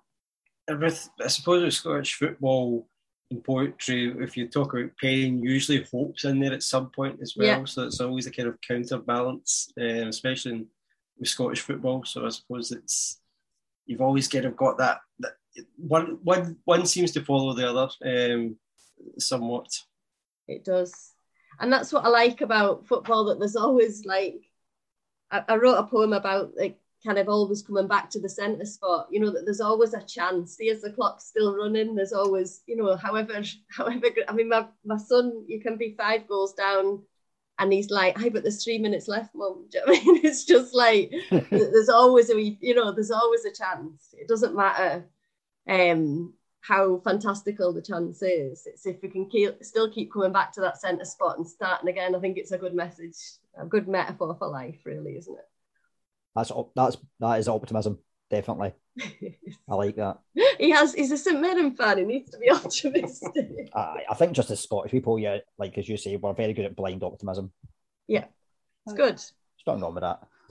Now, I've got some questions from followers. I wish I'd thought of this one myself, actually. I might actually, I think we'll go for everyone for this one. If SFA were to have three statues outside Hampden, who would you pick? And that's from Craig at Football Kit Memories podcast, who was on, was it two weeks ago, Scott? I Uh, think it was. yes, yeah, two, two, two, three weeks ago, yeah. So, So who's going first? you know, we could go alphabetical, couldn't we? Erin, Um, that's a bit hard one, actually, isn't it? I would have Alex Ferguson, Derek McInnes, and Jim Goodwin. I- that's like, well, like I can see one of them maybe, but outside Hampden. Jim Goodwin, I like Jim Goodwin, I like Derek McInnes, but outside Hampden, come on. Yeah, what's wrong with that? I'd quite like to see Jim every time I went down. Oh, aye, aye, aye. See? I think he'd look lovely in a statue. When Jim Goodwin was announced at Aberdeen, I said most of the comments on Aberdeen's social media were from women going, heart eye, heart eye emojis. To be honest, I was delighted. Quite- Finally, quite- we've quite got a- the most attractive quite a attractive few of the manager in the men, league. quite a few of the again. men were doing heart eye emojis as well. He's a handsome man. Yeah, we've got the most attractive manager in the league again. Finally, He's more handsome than Martindale, is that what you're saying? Oh, come on, what's wrong with you, Davy? Yeah, that's what I'm saying. That's disgraceful. Right, okay. Graham? No, wait a minute. Aye, Graham, that's right. My Um. You do it. I'd have three statues, but I'm going to cheat a little bit. So the first one would be David Witherspoon and Robert Gardner, and you'll go, "Who the hell's that?" Uh, they are the two that stayed down after the first FA Cup semi-final between Queens Park and Wanderers, and they stayed down and they challenged England to a football match, and that's why you have international football. So you'd have those two. Uh, Robert Gardner was captain, goalkeeper, striker. What a magician! uh, invented the box defence and all sorts of stuff. So they they created international football. I'd have Andrew Watson, probably about 100 Oh, foot he was high. one of mine, He's one of mine as Eh, well. Canny, Is this what he though, does? Does he steal your material? disgrace Really? that we don't have him. Sorry, sorry, Joe. I'm saying, does, is this what you do? Steal Julie's material? I do, aye, all the time. uh, Andrew Watson, because he needs to be about 100 foot high. Uh, you know, world's first black international footballer, world's first black footballer, forget international bit, captain, cuffed England 6 1 in his debut. And here's a funny stat for that one, right? That 6 1 win inspired women's international football, which I didn't know until I was reading up on the next one. And because of that 6 1 win by Scotland, they then came back, came back up and held the first international football match at, at Easter Road, which was the women's first international in 1881. And then the third one has to be Rose Reilly and Edna I knew you were going to say Rose Reilly. Uh, you need to have Edna because without Edna, maybe you know Rose would have done loads of stuff, but the two of them going off to France, and then I don't think Edna maybe came back and Rose went to Italy. But you, you, everyone needs to know those two stories. You know, it's like who, who's the only Scottish footballer to win the World Cup? No one has a Scooby what you're on about, and you're like, okay, keep trying, go and look it up. The good thing about But, Rose you know, though, is her, them hugging each other. her stories at least get is getting told more now because you see it on like different programs or the tour as well. I know Lindsay on her tours had Rose Reilly at the end of the tour, hasn't she? A few times as well. Yeah. So, We, we throw her in as a Scottish professor, but not of the Victorian kind. yeah, yeah. Um, Julie, then well, I had Rose Reilly and Andrew Watson on my list, but I can bump them if they've already been taken. um, Jim and I used to always talk about having a big statue outside Hampden of Davy Marshall's left hand. So I'd quite like to see that. um, I'd probably go. Um, I need a woman. I'd probably go with Julie Fleeting because she's not. She's scored hundred goals, hasn't she, for Scotland? So she would be. She'd be up there. Um, I'll go for Davy Marshall's left hand and maybe a John McGinn for my son. That's his favourite. John McGinn's bum. John McGinn's bum. If I'm going for Davy Marshall's hand, I'd- I'd do it. yeah. Uh, I'll leave Scott. Julie Fleeting whole though. She's not herself. Uh, right, so I'm going to try and name three that haven't been named then. So I'm going to go with John Smith first. He scored a hat trick in that. Was it the 5 1 game he scored the hat trick, Graham? Yes. Yes. That was- it- it- So, it's- Dr. Scott- John Smith. so Dr. John Smith. Dr. John Sorry. Smith. He also played, did he not play for the, the Lions, the Rugby. rugby? Yeah. He's, he's the doctor. He's And- an amazing guy. uh, you know, so to, to score a, a hat trick against England's worthy of a statue. Um, and then probably Denis Law with his arm up and Jim Baxter doing keepy uppies is probably only because, you know, I, I would have Rose Reilly in there, but she's already been taken. So, what about yourself, John? I don't know. Like, let me think. Not just because he's a kind of friend of the podcast, but Craig Brown for his achievements in terms of what he did for Scotland, getting him to tournaments. Kind of like underrated. He's always underrated by a lot of people. So I think Craig Brown would be a good contender. Uh, who else would I go? Let's see. Ones that haven't been mentioned already. Kenny Dalglish would be there. Um, hmm, third one. I'll think about the third one and come back later. Just what I think. Because there's a lot of good names we've taken already. Just now. Lindsay from Glasgow Football Tour went with John Hampden, Rose Reilly, and Alex Cheyne. That's where our picks were. And she answered the question on Twitter from Craig. You got the Hampden Roar. You got a few, a few important ones in there. Some good ones. It's good though. We've got lots of names that we can think of. The question is, name a statue at Hampden. Oh right, that's right. There aren't any. Yeah, uh, that crazy. bugs me. Lots of space for new ones. Lots of space for new ones. I don't even know if they put the Andy Robertson mural back up. Know they took it down for you. For the Euros, yeah, I done my head in as well. What happened to the Andrew Watson idea? Was that just a kind of smokescreen type thing? Was that No. ever serious? It, I think the thing is the thing about Andrew Watson. So the mural. So we've got two murals in Glasgow now, which is brilliant. Two more murals than we've than we've had. So you got the one in Shawlands, you've got one in the back of the, the bowling club. Um, I think it's expensive. So somebody's going to have to, you know, you know, if I know, I remember um, Jed going on about, you know, doing one in George Square and it should be hundred foot high, but um, which would be brilliant. Jim Mack and I have always Jim Mack's on a mission to get one in the Rose Gardens, just as a wee one, just at least have something that you can then that you can then have. Um, I don't. I mean, this is the mission behind the Hampden collection, right? There's all this history, and no one talks about it. You need places to go and see it. I always bang on the written word is important. Poetry. The difference between this podcast and you coming on the football tour and living, breathing, and walking around it is golf, right? Because you know, you know, Scott, you know, sitting in the bowling club and going, crikey, oh, to me, It's- you know, Scotland played here and they humped England 5 1, 7 2, Wales 9 0.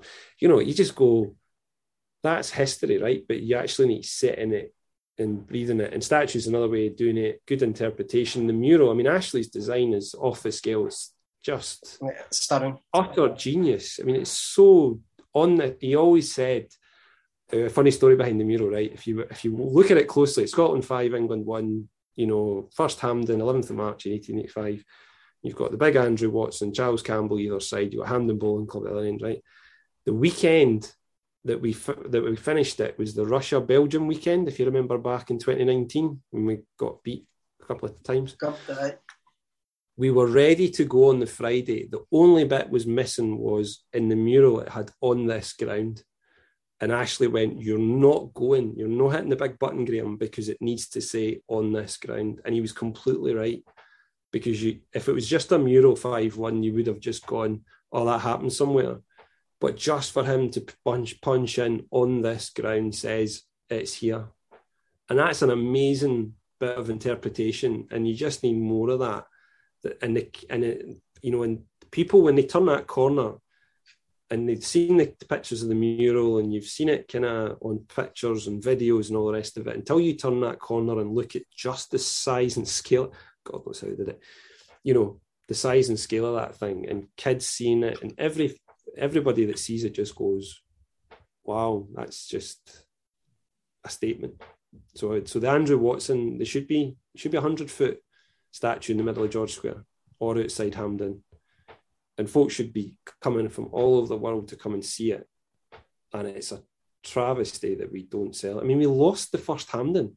How I always say that, it's, you know, as Scotland, as as the curators of the game, we lost our first international football ground and did they know where it was? Apart from 50 bowlers. Do you think that comes down to politics, though, in terms of maybe football's not that popular with politicians? It's as Um, such, in terms of the way that f- football community can be treated at times. I think there's a, a fair point there. Definitely. Uh, I've got my third person, by the way. If I'm having Kenny Dalglish, then Gemma Fay, most capped female player. Good one. Good one. Google's helped you out that. I was trying to think who the most capped player was. So that's the thing in terms of caps, 203 caps. Do you think like the men's game, like we think it's amazing if they make 100 caps, whereas there's like, yeah, quite a lot of female players that are well over 100 caps. And then Gemma Fay's 203, which is insane. Do, do, you know the? It's so nice watching the women's game grow because I was at that 18,000 match in Jamaica in the, the game against Jamaica, but being in Nice in a pub and watching the veteran Tartan Army guys basically coming through. I think they had to go up to Belgium the next day and they had to do like an overnighter to get up to Belgium to go and watch Scotland and Belgium get, you know, trounced. But they were all there because they went, I might not see the men's national team in a World Cup. I'm here to support the Scottish national team. Doesn't matter if men or women. They're in the World Cup. I'm coming to see them. And it was, it was. I mean, Julie, you'd have seen them in Paris as well. Just, just to see the veteran Tartan Army. It didn't matter. Scotland were in the World Cup and they were going.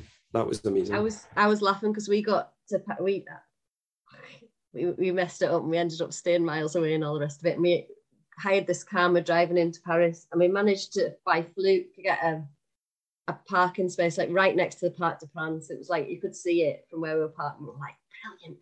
Paul's like, no, no, no, we're not staying here. We have to walk 45 minutes that way to some park to meet the full tartan army, and then we have to walk back. To, and I was like, don't be, you know, it was like boiling hot. The kids are tired. Do you know what I mean? I was just like, it's just no marched all the way down, got to this part. Honestly, it was the best, the best thing we've ever done. It was just, I mean, Shay was away playing football in the park. There was flags flying. There was bagpipes. I mean, it was just, and then we all marched back to the stadium and it started to thunder and it was raining in Paris. And I'll never forget it because the rain just poured down and everyone just started singing Flower of Scotland, like arms in the air and the kids were like stopping traffic and everything on the way back and it was just phenomenal you know before the game had even kicked off you know before a ball had been touched or a whistle had been blown it was just uh, it was just wonderful yeah you imagine if you had like 50,000 folk marching from George Square to Hampden on the day of a game? Well, that's, that's great. plan games. for the 150th anniversary. it, it always it happens for away games, as you said, Julie, like marches to go to the ground a home game. That'd be brilliant. I know. Can you imagine? If you see the, it's on Alba Matters, it's on Albandi's one, uh, and he uses the the footage from France '98 with the Tartan Army going towards um, Paris or in Paris, and they're going towards the stadium, and it's insane. And that's that. So the the idea for so you've got the 150th coming up, St Andrew's Day this mm-hmm. year. And the idea is to have a Tartan Army march which will be the Sunday before the anniversary. So the anniversary is on the Wednesday. You're in the middle of the World Cup. Who would have thought that the 150th anniversary of international football comes out of Glasgow and somehow we manufacture a World Cup to be in the same start in the same week? So I think it's the week before the World Cup starts, it runs. And the idea is exactly that, John, to do a Tartan Army march from Queen's Park Recreation Ground. Queen's Park created international football. They organised it all. They fielded the first team. They gave the national strip all that great stuff about Queen's Park and walk from Queen's Park Rec Ground all the way to West of Scotland Cricket Ground and follow in the footsteps of the Scottish professors who gave the world international football. And I've got a few mascots as well because Bella and she are up for it, which is awesome. so me and Barry are definitely going to walk it. We've got we're going to push it out there um, because that has to happen because there isn't a big enough St Andrew's Day march in Glasgow for anyway you know, we go to New York to have a really big one. That's Minces. I think there's a really good one up in Byres Road that does a bit of Byres Road, but that's six six miles, and you walk football square mile and then go all the way up to West of Scotland Cricket Ground, and it would be brilliant. Bagpipes, folk marching, it would be amazing. God knows how we organise it. Don't really care. We'll we'll get to that small issue later. There's plenty of marches in Glasgow, so I'm pretty sure it can't be that hard to organise. Ah, Aye, well, if Rangers can celebrate in George Square, then you can have 50,000 Scotland fans walking about. I think that's fine. Aye, and it's the Tartan Army, so it's no, it's, it's good. They're all in their best behaviour. Aye, but... there'll be no drink involved as well, obviously. But that's that's the idea because if you if you were ever because otherwise the 150th is going to go past you and folk are going to go, all right, some I thought it was some anniversary or some, but you need you need to make a hoo ha, and it's also the 150th birthday of the Tartan Army. They're going so to be 150 years old. So basically, football cake. will come home when we win the World Cup in 2022. There we go. Huh? No, none of this England football's coming home caper. Oh, who would be the It does Scottish come Skinner up. and Baddiel? It's Who would, Glasgow. who would the Scottish Skinner and Baddiel be if we were to get a, a tune on the go? Who would we have? Actually, just off the just off the cuff. Who, who would we go with? Is McCoist not a good singer? He fancies himself as a bit of Bruce I don't know. I don't think you you need to be a good singer. I don't know. Well, but, he, but yeah, I mean, get McCoist in the vocals. Everybody loves Ali McCoist. Oh, what about Billy Connolly? Uh, it's, you know, I don't think Billy Connolly's coming back from Florida Enough Keys. I bet you can like virtually now. You can sing. Like, do some kind of like Zoom call with the whole Tartan Army. But it, it definitely needs to be. That's the way to make a statement. See it. I always I laugh with Julie because I always say, "See it from space." If you see hundred thousand folk that are walking through Glasgow, you would go, "What the hell is going on?" Mhm. And and to be honest, if you get it right and you and you sort it out right, back to Julie's point, you you've got a brilliant gathering point in Queens Park Recreation Ground. It's purpose built for loads of people. West of Scotland cricket ground's a great exit point because you're you've got a big cricket ground in the middle of winter. So, you know, you've got two brilliant start and stop points. You know, it's six miles. You go through some, you go through Cathkin, so Scott can stop and I'm, I'm with you, Scott, by the way. I love Cathkin. I mean, as a as a football ground that's dead, I think it's it's amazing. Um, but yeah, that's that's one of the ideas for trying to make a bit of noise around the fact what we what Glasgow did. Give it a go. S- See with your your tour and stuff, Graham. Do you ever mention Mary Queen of Scots?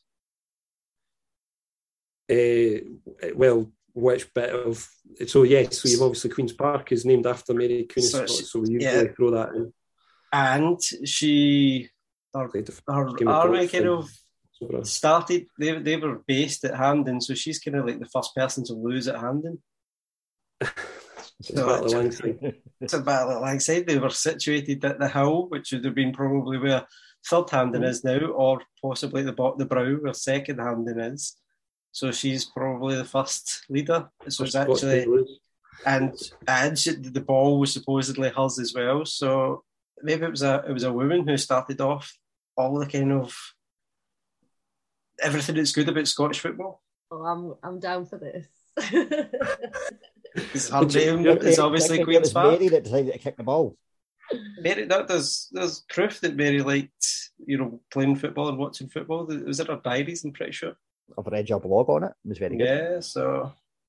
it's, The- uh, I mean, the, the- yeah, the whole, ma- you know, it's exactly that, Scott. The, the, the heritage that sits in the south side of Glasgow is insane. You know, just everywhere you turn, you could tell a story. And I, and I know that's why Lindsay loves doing it. You know, she's, she's a storyteller. I, I love telling stories. Um, and back to that point, you can lace it all the way back, you know, and and it's brilliant because I had we had and you know the the guys up from Birmingham when we just went, you know, and this is another reason why England didn't invent football. And here's another reason why England didn't invent football. And this is another reason why England didn't invent football. And you just went through it and you just went, it's not to say, it's not to be disparaging or anything. It's just like, this is the other side of the story. And and I love it because you kind of go, it's the proper Scotland underdog story. You know, to, proving to the world that Scotland did this is the true underdog story. Because again, we always start off the tour with who invented football, and if you ask ninety nine point nine percent of the planet, or ninety nine point nine, you know, what would be the answer? And just to start to to to push that balance and actually go, now this is important, and people are starting to talk about it, and is is stuff like this, doing the podcasts, the poetry, the art, the music, the fanfare, getting away with stuff that no other organisation would try and even dare do because you probably fall out with folk, you know, and just have a right go at it. Uh, and even the stuff like James McHugh does, the Supernova graphics, you know, the stuff we did for Keep Hampden Roaring, it made it visual. You know, him being able to do his graphic design stuff is amazing because he just he can cap bit like Ashley can capture something in a little graphic that does take thousands of words to explain, but you get it. And I think that's getting access to these people. That's the privilege I have. Get to meet folk that are actually just brilliant.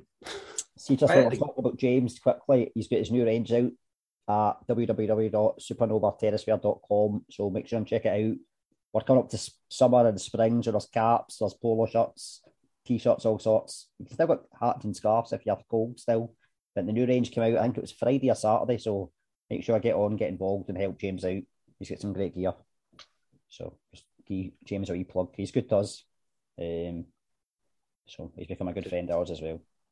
Why do you think we don't know the kind of history as well as we should in terms of did the English FA take on the narrative or did the SFA slip up in, the t- in terms of just handed it over or, or, or were quiet for too long? Is it, is it kind of um, a wee bit kind of political in the sense that, you know, the, English have told the Scottish kind of how to behave and stuff for so long that kind of it's a wee bit like that? Um, I generally answer that it's Scotland's fault. You can blame loads of other people about telling a story harder than you, but then you just haven't told the story hard enough. Do you know what I mean? I, I, that's generally how I answer it. Charles Alcock was a genius, and he's the guy that's basically the, the designed and edged out Scotland over time as the grand architects of the modern game. He just did it very carefully. He was genius. He cre- created something called the Football Association. He didn't call it the English Football Association. He called it the Football Association. So by default, as soon as you hear that, you go, that must be the first one. That must be the most important one. That's what they did. And because they did that, and I, and I had a good laugh with the guy from uh, Birmingham, and he was on the tour, and we were actually talking about uh, one of the one of the disasters, and it um, I think they did a charity game down in Birmingham, uh, down in Aston Villa's ground, and this was the I think it was the first Ibrox disaster. But he, the quip was, he says, "Oh, why did they do that?" I says, "Well, they didn't build Wembley till 1923." He went, "What do you mean?" And I was like, "Well, Scotland had an international football ground for 50 years before England had one, but does anyone even register that?" But then they turn around and say Wembley's the home of football. No, it's no. By at least 50 years, it's no, never mind the other 500 years. And I, and I think so. Where Scotland needs to turn the tables is to not convince 50 million English people that Scotland invented the game. They convince the 7 billion other people on the planet who are all up for, by the way, the Americans. We've got the Americans over at times, the Spanish, they love the Hugh McCall story. Italians, you go into a, I remember somebody replying on a tweet, go into an Italian football museum and you will see the Scots littered about. They might not be fully prominent, but you watch them and see them. It's the seven billion other people we need to tell the story to. The Brazilians, the Argentinians, and Uruguayans play good football because the Scottish professors went and taught them how to play it. No other reason. No other reason. No. That's a way to solve the economy. do, you know what? It should be the football capital. It's the football capital Yeah. of the world. It should be the football tourism capital of the world. And unfortunately, you know, and Lindsay's doing brilliant with what she's doing with the, the driving tours, and the guys that do the Celtic tour and the Rangers tour, they're all doing loads of great stuff. Where football square mile is, I've turned it and using a bit of Charles Alcock's logic and went, mm, aye, we'll call it football square mile because everyone will then say, all right. And I'll give you the example. So on Talksport, and Julian knows this story. You maybe heard, heard at the time. Went on Talksport, Hawksbee and Baker is it in the afternoon, and they'd heard about the UNESCO heritage site and the, the bid for it. Now I'm going on to Talksport with the story about football square mile and how Glasgow invented the world game, thinking, oh my, I'm going to get an absolute pounding here because they're just going to turn around and I'm going to get ripped apart and they'll have loads of stories and basically saying, here's this Scott. If you listen to it, as soon as I start getting going, by the end of it, all they want to do is to say, that's brilliant. You maybe they open it up as well. And says, you might have heard about it. It's Football Square Mile. It's the world's biggest open air football museum. You really need to get up to Glasgow and see it. And we've got Graham here. They're trying to get UNESCO World Heritage status. And Graham's here to tell you a bit about it. Three and a half minutes later, at the end of it, they just say, We can't wait to come up, we'll come up. So you don't have this. There's this natural thinking that England's against this. I don't think that's true. I actually think that's the media and other people, but you know, the guys from Birmingham didn't come up and say, Graham, you're talking rubbish. But there was one Scot in there who just couldn't stop smiling and grinning from year to year because he was the one Scot amongst the Birmingham lot, just going, tell you. He just keep telling, just kept turning around and said, tell you, tell you, tell you. It was the same with Graham. We did that BBC thing a little while back, and with David Curry, wasn't it? And it was the same. It was really, it was really well received. Eh? The whole story, and they don't have a clue. Get a TV yeah. series the, the, the Scottish media does not have a clue. no, it was just like a kind of one-off program that they did on the BBC. But it was I, I, was expecting I did some poems on it, and Lindsay did a bit about the tour, and Graham did a bit, and I was thinking we're gonna get pelters here. But actually, it was it was really well received, and I was scrolling the comments, and there was it was all, you know, people are excited by the story. I think. I think again, it's it's passion, it's um, and it's fact. You know, you know what you're talking about. You can see passion in both of you when you're talking about your, your subjects. And, and while we're, we're, we are in a society that likes to bring people down, I think we're also still of that way of when you see somebody talking so passionately about something and it's so natural that it just it, it's a, it, it just captures everybody and they, they want to then hopefully do the tours and send in their own poetry and things like that because they have been inspired. That's yeah. why folk like Julie are brilliant because she's got brilliant poems that she can just read at a glance, say Julie, that just inspire are you, people. Are you cue me up? you said you wanted to read poetry. to be honest, I think that, that, that, I'll, I'll be honest, the best bit about the Hampden collection that was ever built is the poetry section by a country mile. There's loads of great stuff we do, but driven by Stephen, Jim, and Julie. And the amazing poets. When you go through that, everybody who's anybody has is on that list, Julie. Yeah, you think of see, who's see in. If anybody's listening to this and want to make them into a book. I think they'd be a brilliant. They'd be a brilliant collection to be out there in the world because they do. They just chart the last, well, not just the last few years of Scottish football because they go right back. You know, it's just um, and there's some international ones in there as well, and um, it's just a beautiful snapshot, I think, of the of the game and the passion. I think you must get some belters as well from kids participating. The kids poetry. are brilliant. Yeah, yeah. They've got the best ones because they just kind of depend on the age as well. Like the young ones, it's brilliant because they're not even bothered if it looks like a poem or doesn't look like. They just say it like it is. So it's just I think we had one that was just like Scotland is bra, Scotland is great. You know, just like, and it's just great. It's just from the heart. It's just exactly what they're feeling at the time. So it's uh, the kids ones are just like wee gifts that come into your inbox, aren't they, Graham? I mean, we just love getting the getting the ones from the kids. And there's some brilliant ones as well, and they're like from age twelve. You know, like yeah, that's I mean, some of the the brawl in, in, in Julie's brilliant term of the, the brawl words, you know, the Bairns Bar doing the brawl words is brilliant, and it just folk just go, all right, right, brawl words, I get it, off they go. It's so stories, isn't it? Just the stories about. um So there was one, I think she was twelve. Was it Maya who did one, and it was about a, a the family. It was about her parents, take her dad's hassling her because she was late for training and getting her stuff ready and going. And it's just a simple story of the kind of grind that happens every day. If you if your kids are into football, it's all the standing at the side of the cold pitch and the packing the bags and the getting them organised and all that kind of stuff. But um, for her to talk about that at her age and appreciate what that's meant to her in her life and how that set her up for a life in football really is you know, stuff like that that I love. Stephen Watt wrote a brilliant one about my dad's not a football fan, but I am. And it was the same kind of theme. It was like his dad hated football, but every Saturday took him to the game because he loved it. You know, so he used to stand by the game side of the pitch, freezing, or he'd take him. It was an Aberdeen fan, take him up to Aberdeen and sit freezing, eating the rubbish pies, you know, whatever. But he did it because he loved his son and because it was something that was important to his son. So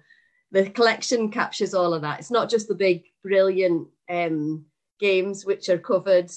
It's all the wee stuff, isn't it, that gets you to that point and makes people lifelong football fans. And, and it's because it's open to everyone. Anyone can submit a poem, yeah. and no one should be fearful of it getting it, there is a grade because the guys review them, but anyone can submit it. Them. They just go on the website and submit it, and that's really unusual. Julie, I, don't, I mean, there's always collections. Yeah, I mean, it's a rolling submission as well, so it's not like it's just open for like a couple of weeks and then it closes again. It's a rolling, so it's open all the time, and you can just, as you feel inspired, you can send something in. So, like the SFF podcast could do one, couldn't they? I think, I think between they the three, definitely could do back in Poland, couldn't they? I don't mind doing a bit of writing. I've not done a, I've not wrote for a while actually, but I could come up with something. I'm sure. That'd be brilliant. Love that. We might get you to do one of our uh, Manscaped links as well while you poem. That would be good be at some point. Yeah. um, kind of like poems. What is your favourite Scotland football songs, or any that you really don't like? I mean, the what the theme of the minute in my house is yes, sir, we can boogie, if that counts. we love that. And you are very welcome to the King Andy Considine for introducing Scottish football to that. that seems to be the. We love him very much. and we're only positive about him on this podcast.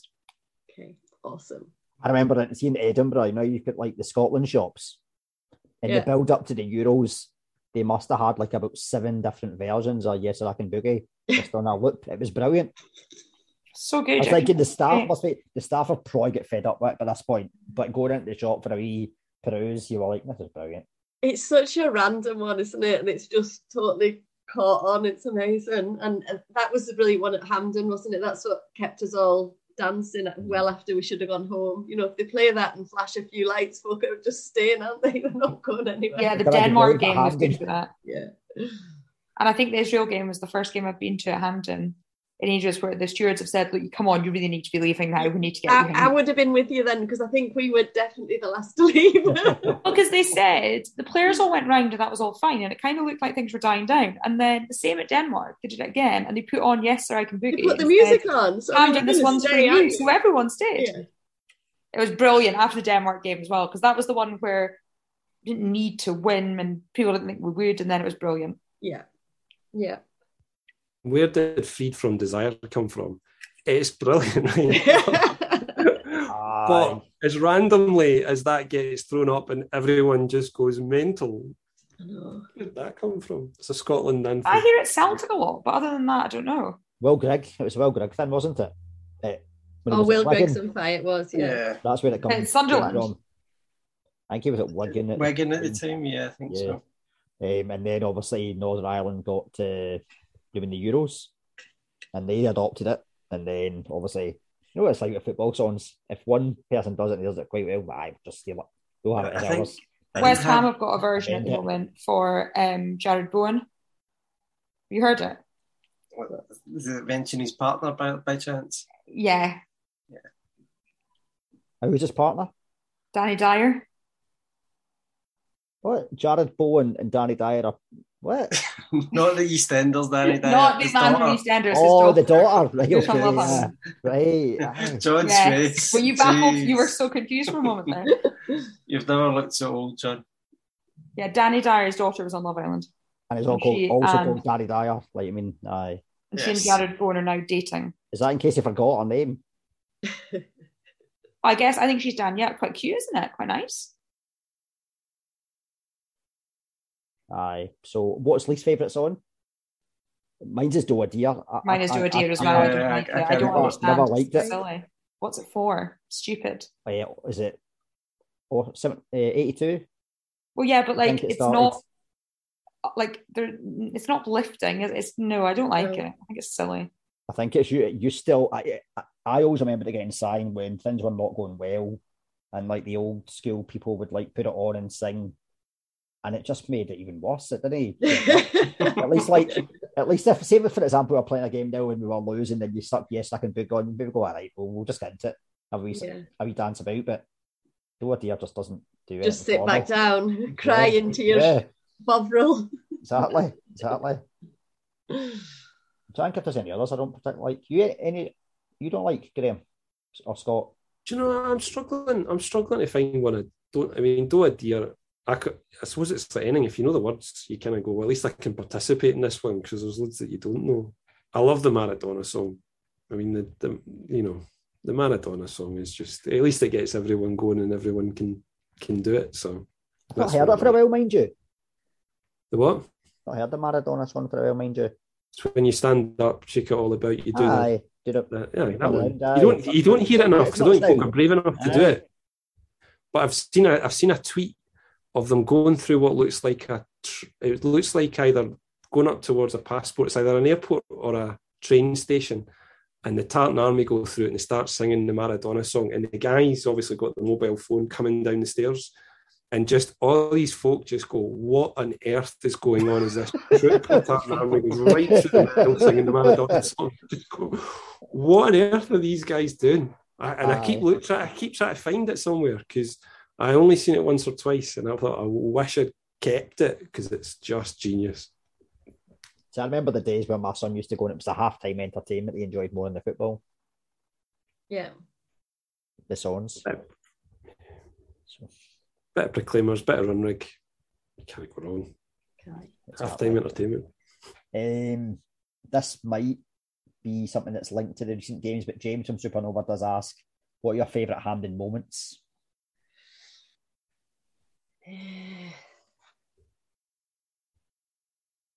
Favorite Hampden moments.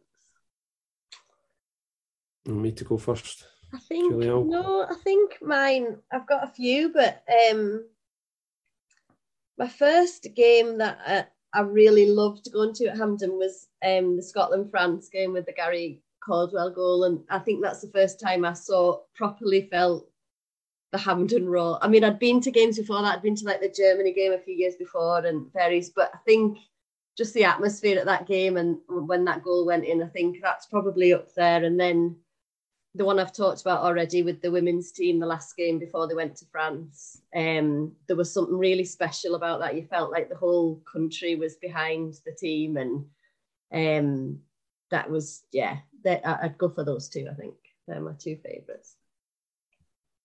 Graham, Um, funny story behind the see the 2017 the two each game. So we because the bowling club would like cater for Tartan Army fans before the game, and we had loads loads in, and it was brilliant because I didn't have a ticket, and I was organising, and one of my mates Mike had uh, come over from Edinburgh, and he's the usual bunch, twenty folk, and just drinking stupid stuff before the game. But literally the two days before that, he phoned me up. and He said, eh, "I've got a spare ticket. Do you want it?" yes. Do I have to look after the bowling club the whole time? No, because we were just going to watch it in the in the club or listen to it on the radio. And walked walked up to the game, and I was right behind the goals, so I was probably halfway up that stand for those two free kicks. And I'll never experience anything like that, possibly ever again.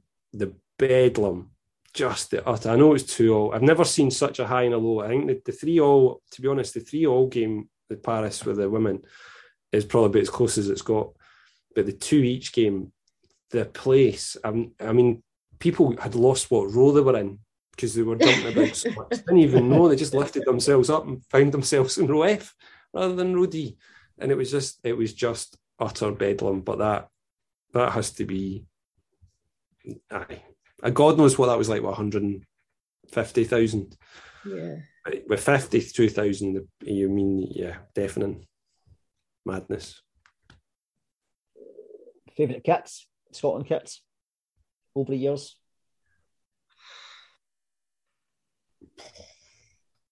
Been a few horrors, eh? Well, put it as if there was one that you could get remade, what would it be? That's maybe not already been remade as a retro range.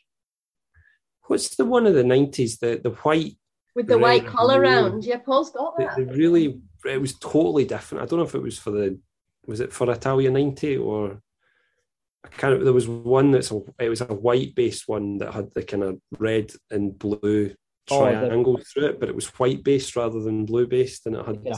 Purple and blue. No, purple and yeah, red. it was, aye, I don't know if it was a nod to the Rosebery colours, the original ones, but that was pretty retro. That's when you knew that's that's definitely a retro one.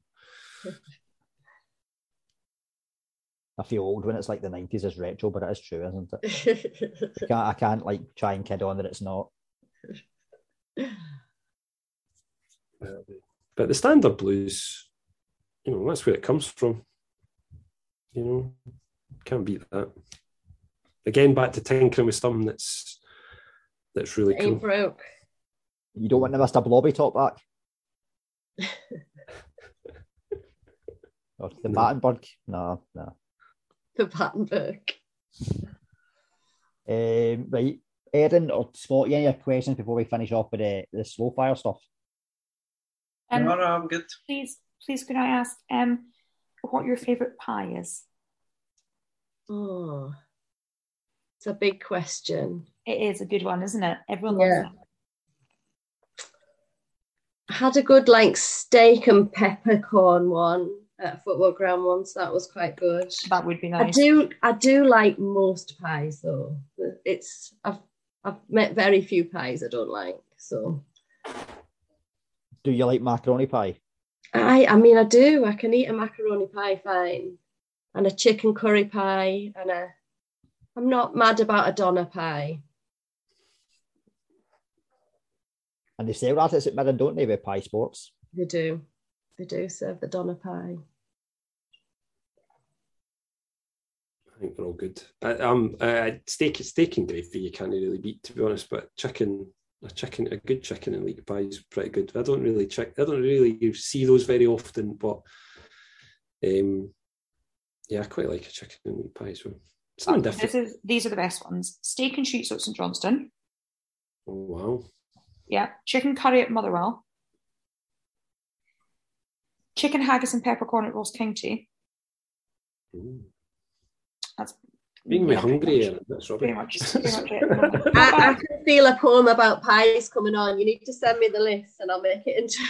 into a Yes, poem. I'll send you That's all like- the best pies and where they're from, and we can do a have- poem yeah. But all the best pies are in the in the lower leagues. I keep on Yeah, telling you, well, Erin, yeah, you're missing out. right. A collaborative, a collaborative poem pie, pie poem. Yes, we can do that, and then we can have a special. Well, that would be good. Could you call This it is a thing. pietry? No, no. Pietry. Kind of, kind of sound like a pie diet, doesn't it? Are you on the pietry diet? No. Sounds a bit like piety. Yeah, no, a bit religious. I think we'll do that. yeah, we're definitely doing that. That's happening. Oh, that'll be brilliant. Two of my best things. I like a poem and I love a pie. Scott, you any others at all? Any other questions? Yeah. No, I think we've covered most things. Right, okay. We've covered the fact that Graham's favourite drink might be whiskey. Is that right? Aye. Yep. What's your favourite? you see, I know I don't look like, but I'm a pint drinker. I Quite like- a lot. Well, I just a lager. Like I'm, I'm fine with a Tennent's. I'm fine with a, you know, anything lagerish, um, or I like a white wine. I mean, I could list a few more things, but you know, pretty A much top now- five, as Erin likes. Maybe a top five. A top five of drinks, right? I do like a top five.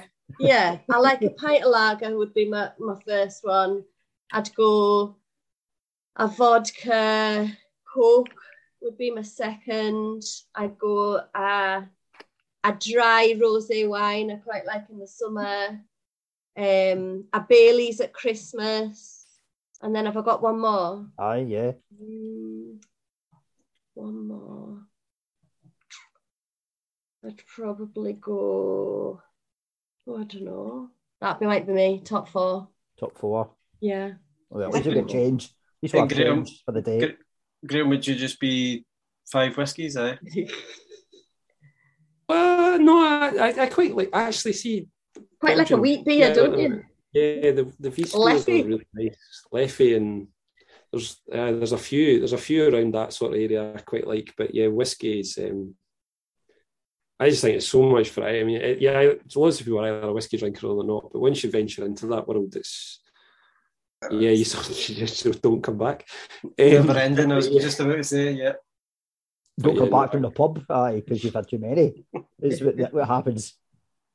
you lose a lot yourself if you go too far on whiskey. But um, no, it's um, nah, quite uh, quite like a glass of wine as well. Like nothing wrong with a good stiff red wine. You know, it's quite quite quite nice. The thing is, that's the good thing about the Hampden collection is sometimes you get nights out but COVID killed most of it, Julie, didn't it? I don't know, we had a few Zooms that we got through a few bottles of wine. Well, we've not done the. Uh, we've not, we've not actually done the proper reunion. We That's have, COVID, said, eh? we have said to Lindsay when she was on that there needs to be some kind of like Glasgow football tour pub crawl. Well, we've still not had our Christmas night out. That's because folk don't answer when are we going out. That's what happened. if folk would answer, we'd, we'd have it sorted. We'll have it maybe by this this Christmas. Well, yeah, I think we should have it. I'll send you my dates. I'm free. Right, okay, okay. Thing of the organisers. But the, no, you start. We, we did the football square mile one, John, starting in McSorley's because that's right beside Yeah, East yeah. Howard Street. And you can start there. And we did this was just the other week. And we only did two, to be honest. But you know, McSorley's, and then we did the Drygate. There's two, and there's loads of stuff in between Yep. those two to walk between East Howard Street and the Drygate, and then round. Sure, there'll be a couple of pubs in Dennistoun You sweep sweep round before you go to It's like the equivalent of the sub crawl, isn't it? Yeah, We did a yeah. little football square mile one. And the good thing Yeah, about no, it, no, you might it's- not need to go to as many Rangers pubs because Yeah, like, generally the sub crawl is predominantly Rangers pubs. Yeah.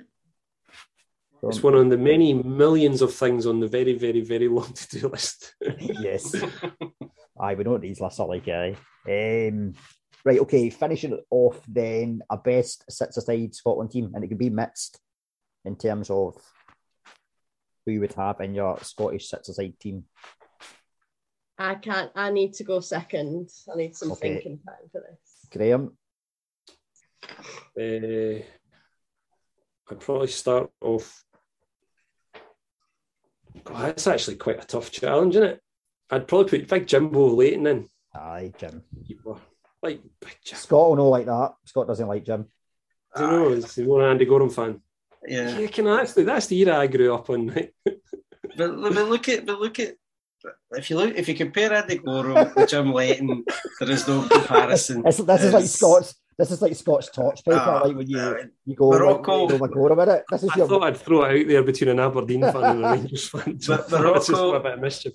Morocco killed Jim Leighton's Scotland pedigree, as far as I'm concerned. That was it. That was. I, I, to be fair, I don't blame Jim. I blame Craig Brown, and I like Craig Brown, but that was a horrendous decision. But yeah, well, there you go, Graham. You you picked Jim Leighton's son. On you go. Yeah, I'd probably throw in Denis Law, Kenny Dalglish, Billy Bremner. Uh, who else have I got? So I need two more. Um, I'd throw in Alex Cheyne just because it is who who he is. Um, and I'd probably put in Joseph Taylor because he's another one of those. Fact, rephrase Charles Campbell and Joseph Taylor because Captain Charles Campbell invented heading the ball. So he was the only one crazy enough to, to heed it. So um, Charles Campbell throw in as well. Go back go back in the the Scottish professors. Okay, you've got Read some of them. time. Surely, time. Are you wanting to go more recent, or are you going all time as well? Oh, I Up don't to know you. what I'm doing here. Up to you. Um, I'm not good on the spot. Sorry, um, sorry, Julie. That's all right. We'll go uh, Denis Law, a Kenny Dalglish. We'll go uh, Alex McLeish. We'll go uh, John McGinn, and we'll go uh, Rose Reilly. And you're allowed one more, I think. Was that five? Yeah. That's five. You probably got a goalkeeper in there, hopefully. Aye, let's get away Davy Marshall in there. right. We like I said, it's a sits aside team, don't we? It could have been. It could have been worse. It could have been eleven. But no. but, but sometimes we have to do a wee on, on the spot one just to you know, get you going. But that Maybe- was all right. Have you done an ad yet, John? I've not done an ad. Like I felt like when Graham said about the Blue Brazil, it was prime for an ad, but it was a bit early. so, but it ties in nicely with Scotland as well. Like Blue, Brazil, we played them a few times in the World Cup. So we've got a new code, as I said last week, SFF20 for 20% off and free shipping at uk.manscaped.com. So if you want your own wee cheeky Blue Brazil, or not, maybe a Brazilian, get involved and get on the site. Um, you'll get your lawnmower 4.0. You've even get aftershave now, refined it's called. I finally sent out the prizes by the way for December. Remember that time we did the wee competition, Scott? Yeah. Aye, I finally got around to sending them out today, so they're on their way to the Andy, Ethan, and Andy. The two Perfect. Andys at one, so they're on their way out. Is Um, Ethan, not your son? A different Ethan. different Ethan. Because I thought you could have given his a bit earlier, could you not? Bit of. What's that? You could have given him his, his a wee bit earlier if it was your son. Oh, he's old. He's he's old now. So But you could aye, have given him a wee... I think Dundee Ethan is younger. Right, okay. So there we go. But yes, the, the Blue Brazil or not Blue Brazil with that code. So aye, I think that is us. I think that's it. But we finished with an ad. I don't know if that's quite right to do that, but yeah, there we go. Um, Could we have the guests explaining where people can find their, their tours and their poetry? And definitely, that is the way to end. so, Graham, where can they, where can they Yeah, find so uh. Graham Brown, you can find me, find the Hampden Collection on Facebook. Um, go to www.hampdencollection.com. You'll find all the poetry, all the stuff we're up to, all the campaigns, Football Square Mile, the big alliance that we're announcing on Friday. Go to Twitter, it's at Hampdeners. The ha- Scottish Professors at Hampdeners. Um, and uh, get in touch because the more people get in touch and get on board and see the football tours, which are all this summer as well, which you can see between us and Glasgow Football Tour. Yeah, and the poetry collection is in all of the same places. Um, wider than that, I've got a poetry page on Facebook, just under my own name, Julie McNeil Poetry. If you want to look up for the things that I'm doing. And we're having an SFF podcast poetry competition Yes. on the back of this. Yes. Poetry. Sure are. Aye, poetry. I think it works, maybe. No, I don't know. Poetry. I think it's all right. It's, It's not- a bit like pie tray. It kind of works. Pie You could send it. What could happen is folk could send us a poem and a picture of a pie. This is great. I love it. Aye, see, there we go. We're sorted. The name works. Right, thanks to both of you for coming on. A pleasure. Uh, and we'll share your socials as well, obviously, online as well, because there's that many different ones with Instagram and Twitter and all that sorts. I don't use Facebook, so but we'll put them out as well. But cheers. Thank you again. Magic. Thanks, guys. Thank you. Cheers. Cute.